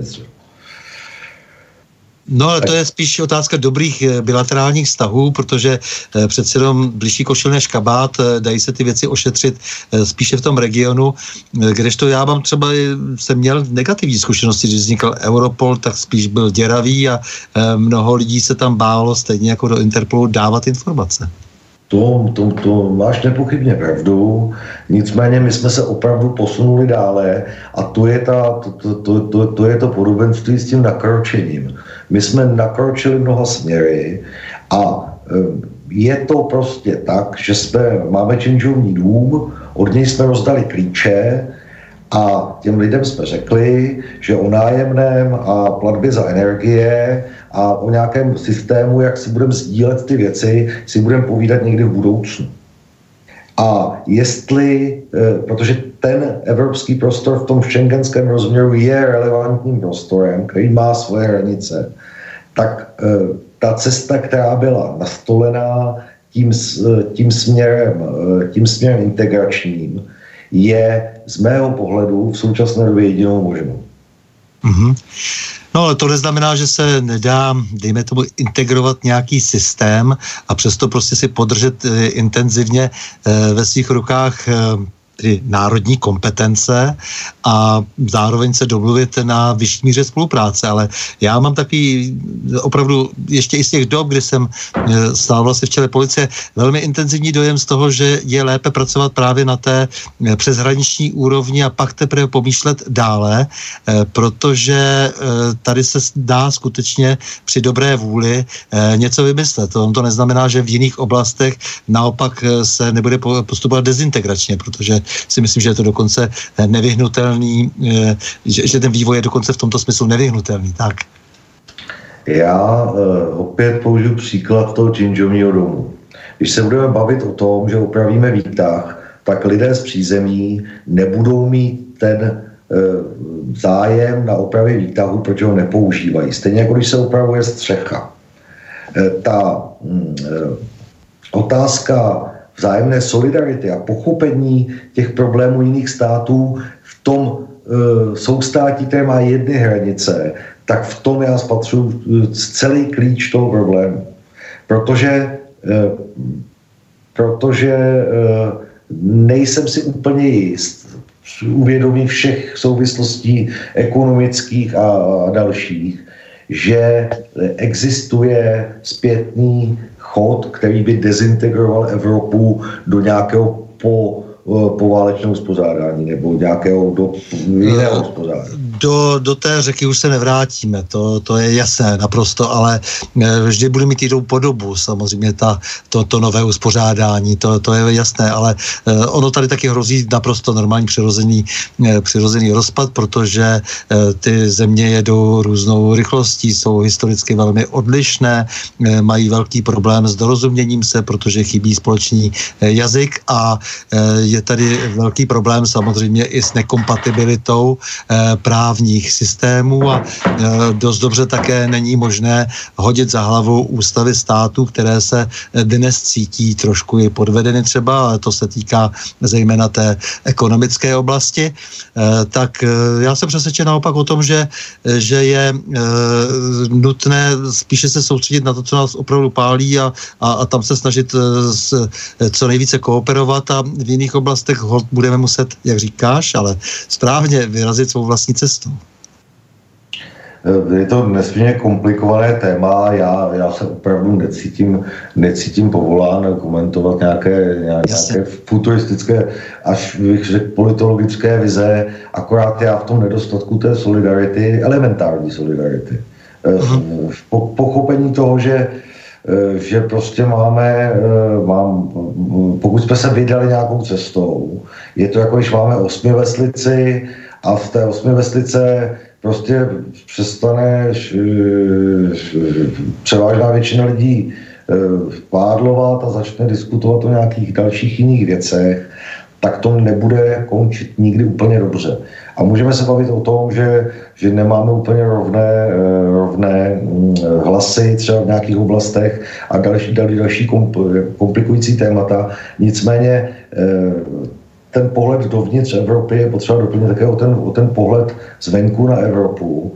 A myslím si, že veškeré eh, dezintegrační tendence by mohly sečteno, potrženo být nákladné jak ekonomicky, tak hodnotově. Jak se ti spolupracuje, dejme tomu ve střední Evropě, ve státech bývalého Rakousko-Uherska, eh, ve státech, které měly společnou infrastrukturu a často ještě mají, eh, a dejme tomu, byť ne už dnes jazykově, ale, ale přece jenom jsou do určité míry nějakým způsobem mentálně spojeny? Ona ta současná policejní a, a následně teda justiční spolupráce uvnitř té Evropy je nesmírně frekventovaná. E, není to jenom ten na tom půdorysu bývalého Rakouska Uherska, ale i, i, i v, jiných, v jiných zemích. Musím říct, že opravdu, opravdu třeba ten půdorys V4, to je nesmírně fragmentovaná spolupráce, my si rozumíme, eh, my si rozumíme eh, ve spoustě věcí a samozřejmě ty, ty vztahy jsou nadstandardní. Eh, myslím si, že ta kvalita se liší také od nějakého organizačního uspořádání těch kterých států. Tam se ukazuje, že že mm, tam, kde jsou obdobné centrální jednotky na, na ústřední úrovně policie, jako máme u nás, tak tam si rozumíme lépe. Tam, kde jsou nějaké zemské nebo, eh, nebo, nebo prostě jsou nějaké, nějaké autonomnější uh, uspořádání menších celků v rámci jednoho státu, k, k, jako je třeba Polsko, které, které má nesmírně komplikovanou strukturu, tak tam to má někdy tendenci úplně nefungovat. Nicméně eh, já, já to hodnotím a zase to můžu porovnat v té 20-leté retrospektivně jako, jako něco, co se nesmírně posunulo eh, k lepšímu. Určitě eh, máme víc nástrojů a jsou frekventovanější a opět, opět jsme schopni šlapat těm zločincům trošku efektivněji na paty, než tomu bylo dřív. Hmm. Jak ovlivnila ta migrační vlna, jak ovlivnila tvoji práci? Co se týká bezprostřední migrační vlny, tak ten, ten odraz na, na, na, na tu práci, tak jak ji děláme my u nás, tak my jsme, my jsme byli konfrontováni s nějakou dílčí relokací sil a prostředků v těch spolkových zemích Spolkové republiky Německo po nějakou dobu kdy jsme cítili, že, že ty síly a prostředky, které byly vrženy do, do, do té protidrogové oblasti, jsou relokovány. Nicméně já si dovolím tvrdit, že se to postupně vrací k tomu stavu, který jsme považovali za odpovídající předtím. Mm-hmm. Takže nemáš pocit, že by to, eh, takže dejme tomu, že nějaký nával práce a teď už se eh, nic zásadního neděje. Ne, není tomu tak, ty, ty, ty, ty trhy jsou dynamické, my, eh, ta, ta frekvence třeba toho našeho drogového problému se Spolkovou republikou Německo, zejména v tom našem severozápadním pohraničí, je determinována nesmírně silnou německou poptávkou po tom českém pervitinu a má to spoustu odstínů ten problém.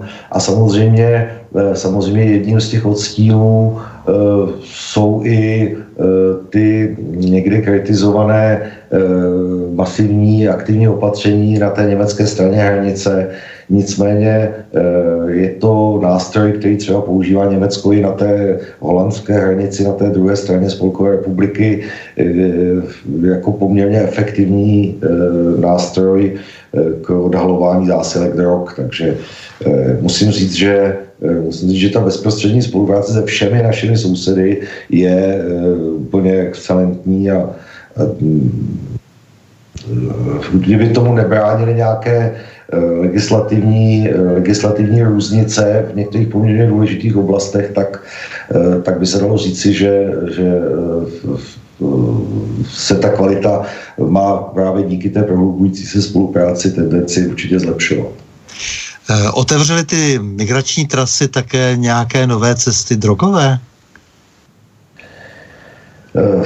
Byl jsem na mnoha setkáních, jak evropských, tak s kolegy s mimoevropskými, kde se o tom velmi, velmi vehementně spekulovalo do té provázanosti nelegální migrace s drogovými kanály, s tím organizovaným převaděčstvím a s drogami. Eh, nepochybně v nějakých dílčích věcech to ovlivnilo některé evropské státy, tak jak jsem, tak jak jsem s tím konfrontovan od kolegů. Nicméně České republiky jako takové se to eh, z, nějakých logických důvodů nedotklo, protože my jsme nebyli dotčeni ani tou, eh, ani tou eh, vlnou jako takovou. Mm-hmm. Takže v podstatě teď se ti zdá, že nějakým způsobem situace stabilizovaná, ale spíš očekáváš nějaký nárůst, to jako všeobecně. To si samozřejmě říkal, jak si, že tady jsou tady ty substance, že tady prostě na druhou stranu jsou přece jenom nějaké kriminologní prvky nové, a to znamená, že to chce zvýšenou pozornost asi. No, ne, nepochybně, nepochybně ten kriminální polosvět eh, se neustále vyvíjí v, v nelegálních drogách se eh, opravdu, já nevím, odhadem třeba to je skoro 25 miliard euro se protáčí, eh, to je minimální roční příjmy z nelegálních drogových trhů v maloobchodních cenách se pohybují okolo 25 miliard euro. Eh, takže Evropa je velkým drogovým trhem a bude v hledáčku všech těch kriminálních organizací. Eh, případy, tak jak eh, na nich pracujeme, ukazují, že jsme zajímaví jak pro jihovýchodní Asii a pacifický prostor, tak pro jiné, jiné části světa. A určitě do budoucna to bude problém, který, který zřejmě nebude mít tendenci slabovat. Dá se spočítat vlastně ten objem eh, těch peněz, teda dá se těmi eh, nějak kvalifikovaně odhadnout, eh, kolik v Evropě tedy činí v dolarech ten obrat nelegálního obchodu z narkotiky? Je to velmi složité, je to velmi složité Eh, to proroctví z nějaké části, eh, z nějaké části toho výsledku. To, to má vždycky zavádějící a zkreslující, zkreslující eh, efekt. Určitě já bych se přidržel oficiálních čísel a ty hovoří o těch 25 miliardách euro ročního, ročního obratu v maloobchodních cenách, ale musíme k tomu připočíst určitě nezanedbatelný trh trh internetový a samozřejmě nějaká, nějakou míru latence, kterou, kterou je velmi komplikované odhadovat. Takže tam ten odhad chybí. Tam ten odhad jednoznačně chybí, protože ta čísla jsou opravdu proroctvím z výsledku no, ve, své, ve své většině. Uh-huh. Máš pocit, že tedy by si našel i oporu třeba u našich politiků v tomto smyslu?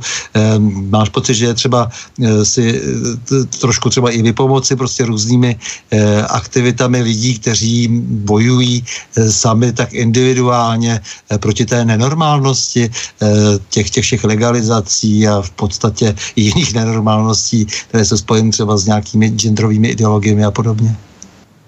Já, já musím říci, že, eh, že z titulu své funkce jsem samozřejmě za, za, za, za tu dobu eh, se potkal s mnoha lidmi, kteří jsou činní v politice a důsledně se držím své odborné linie.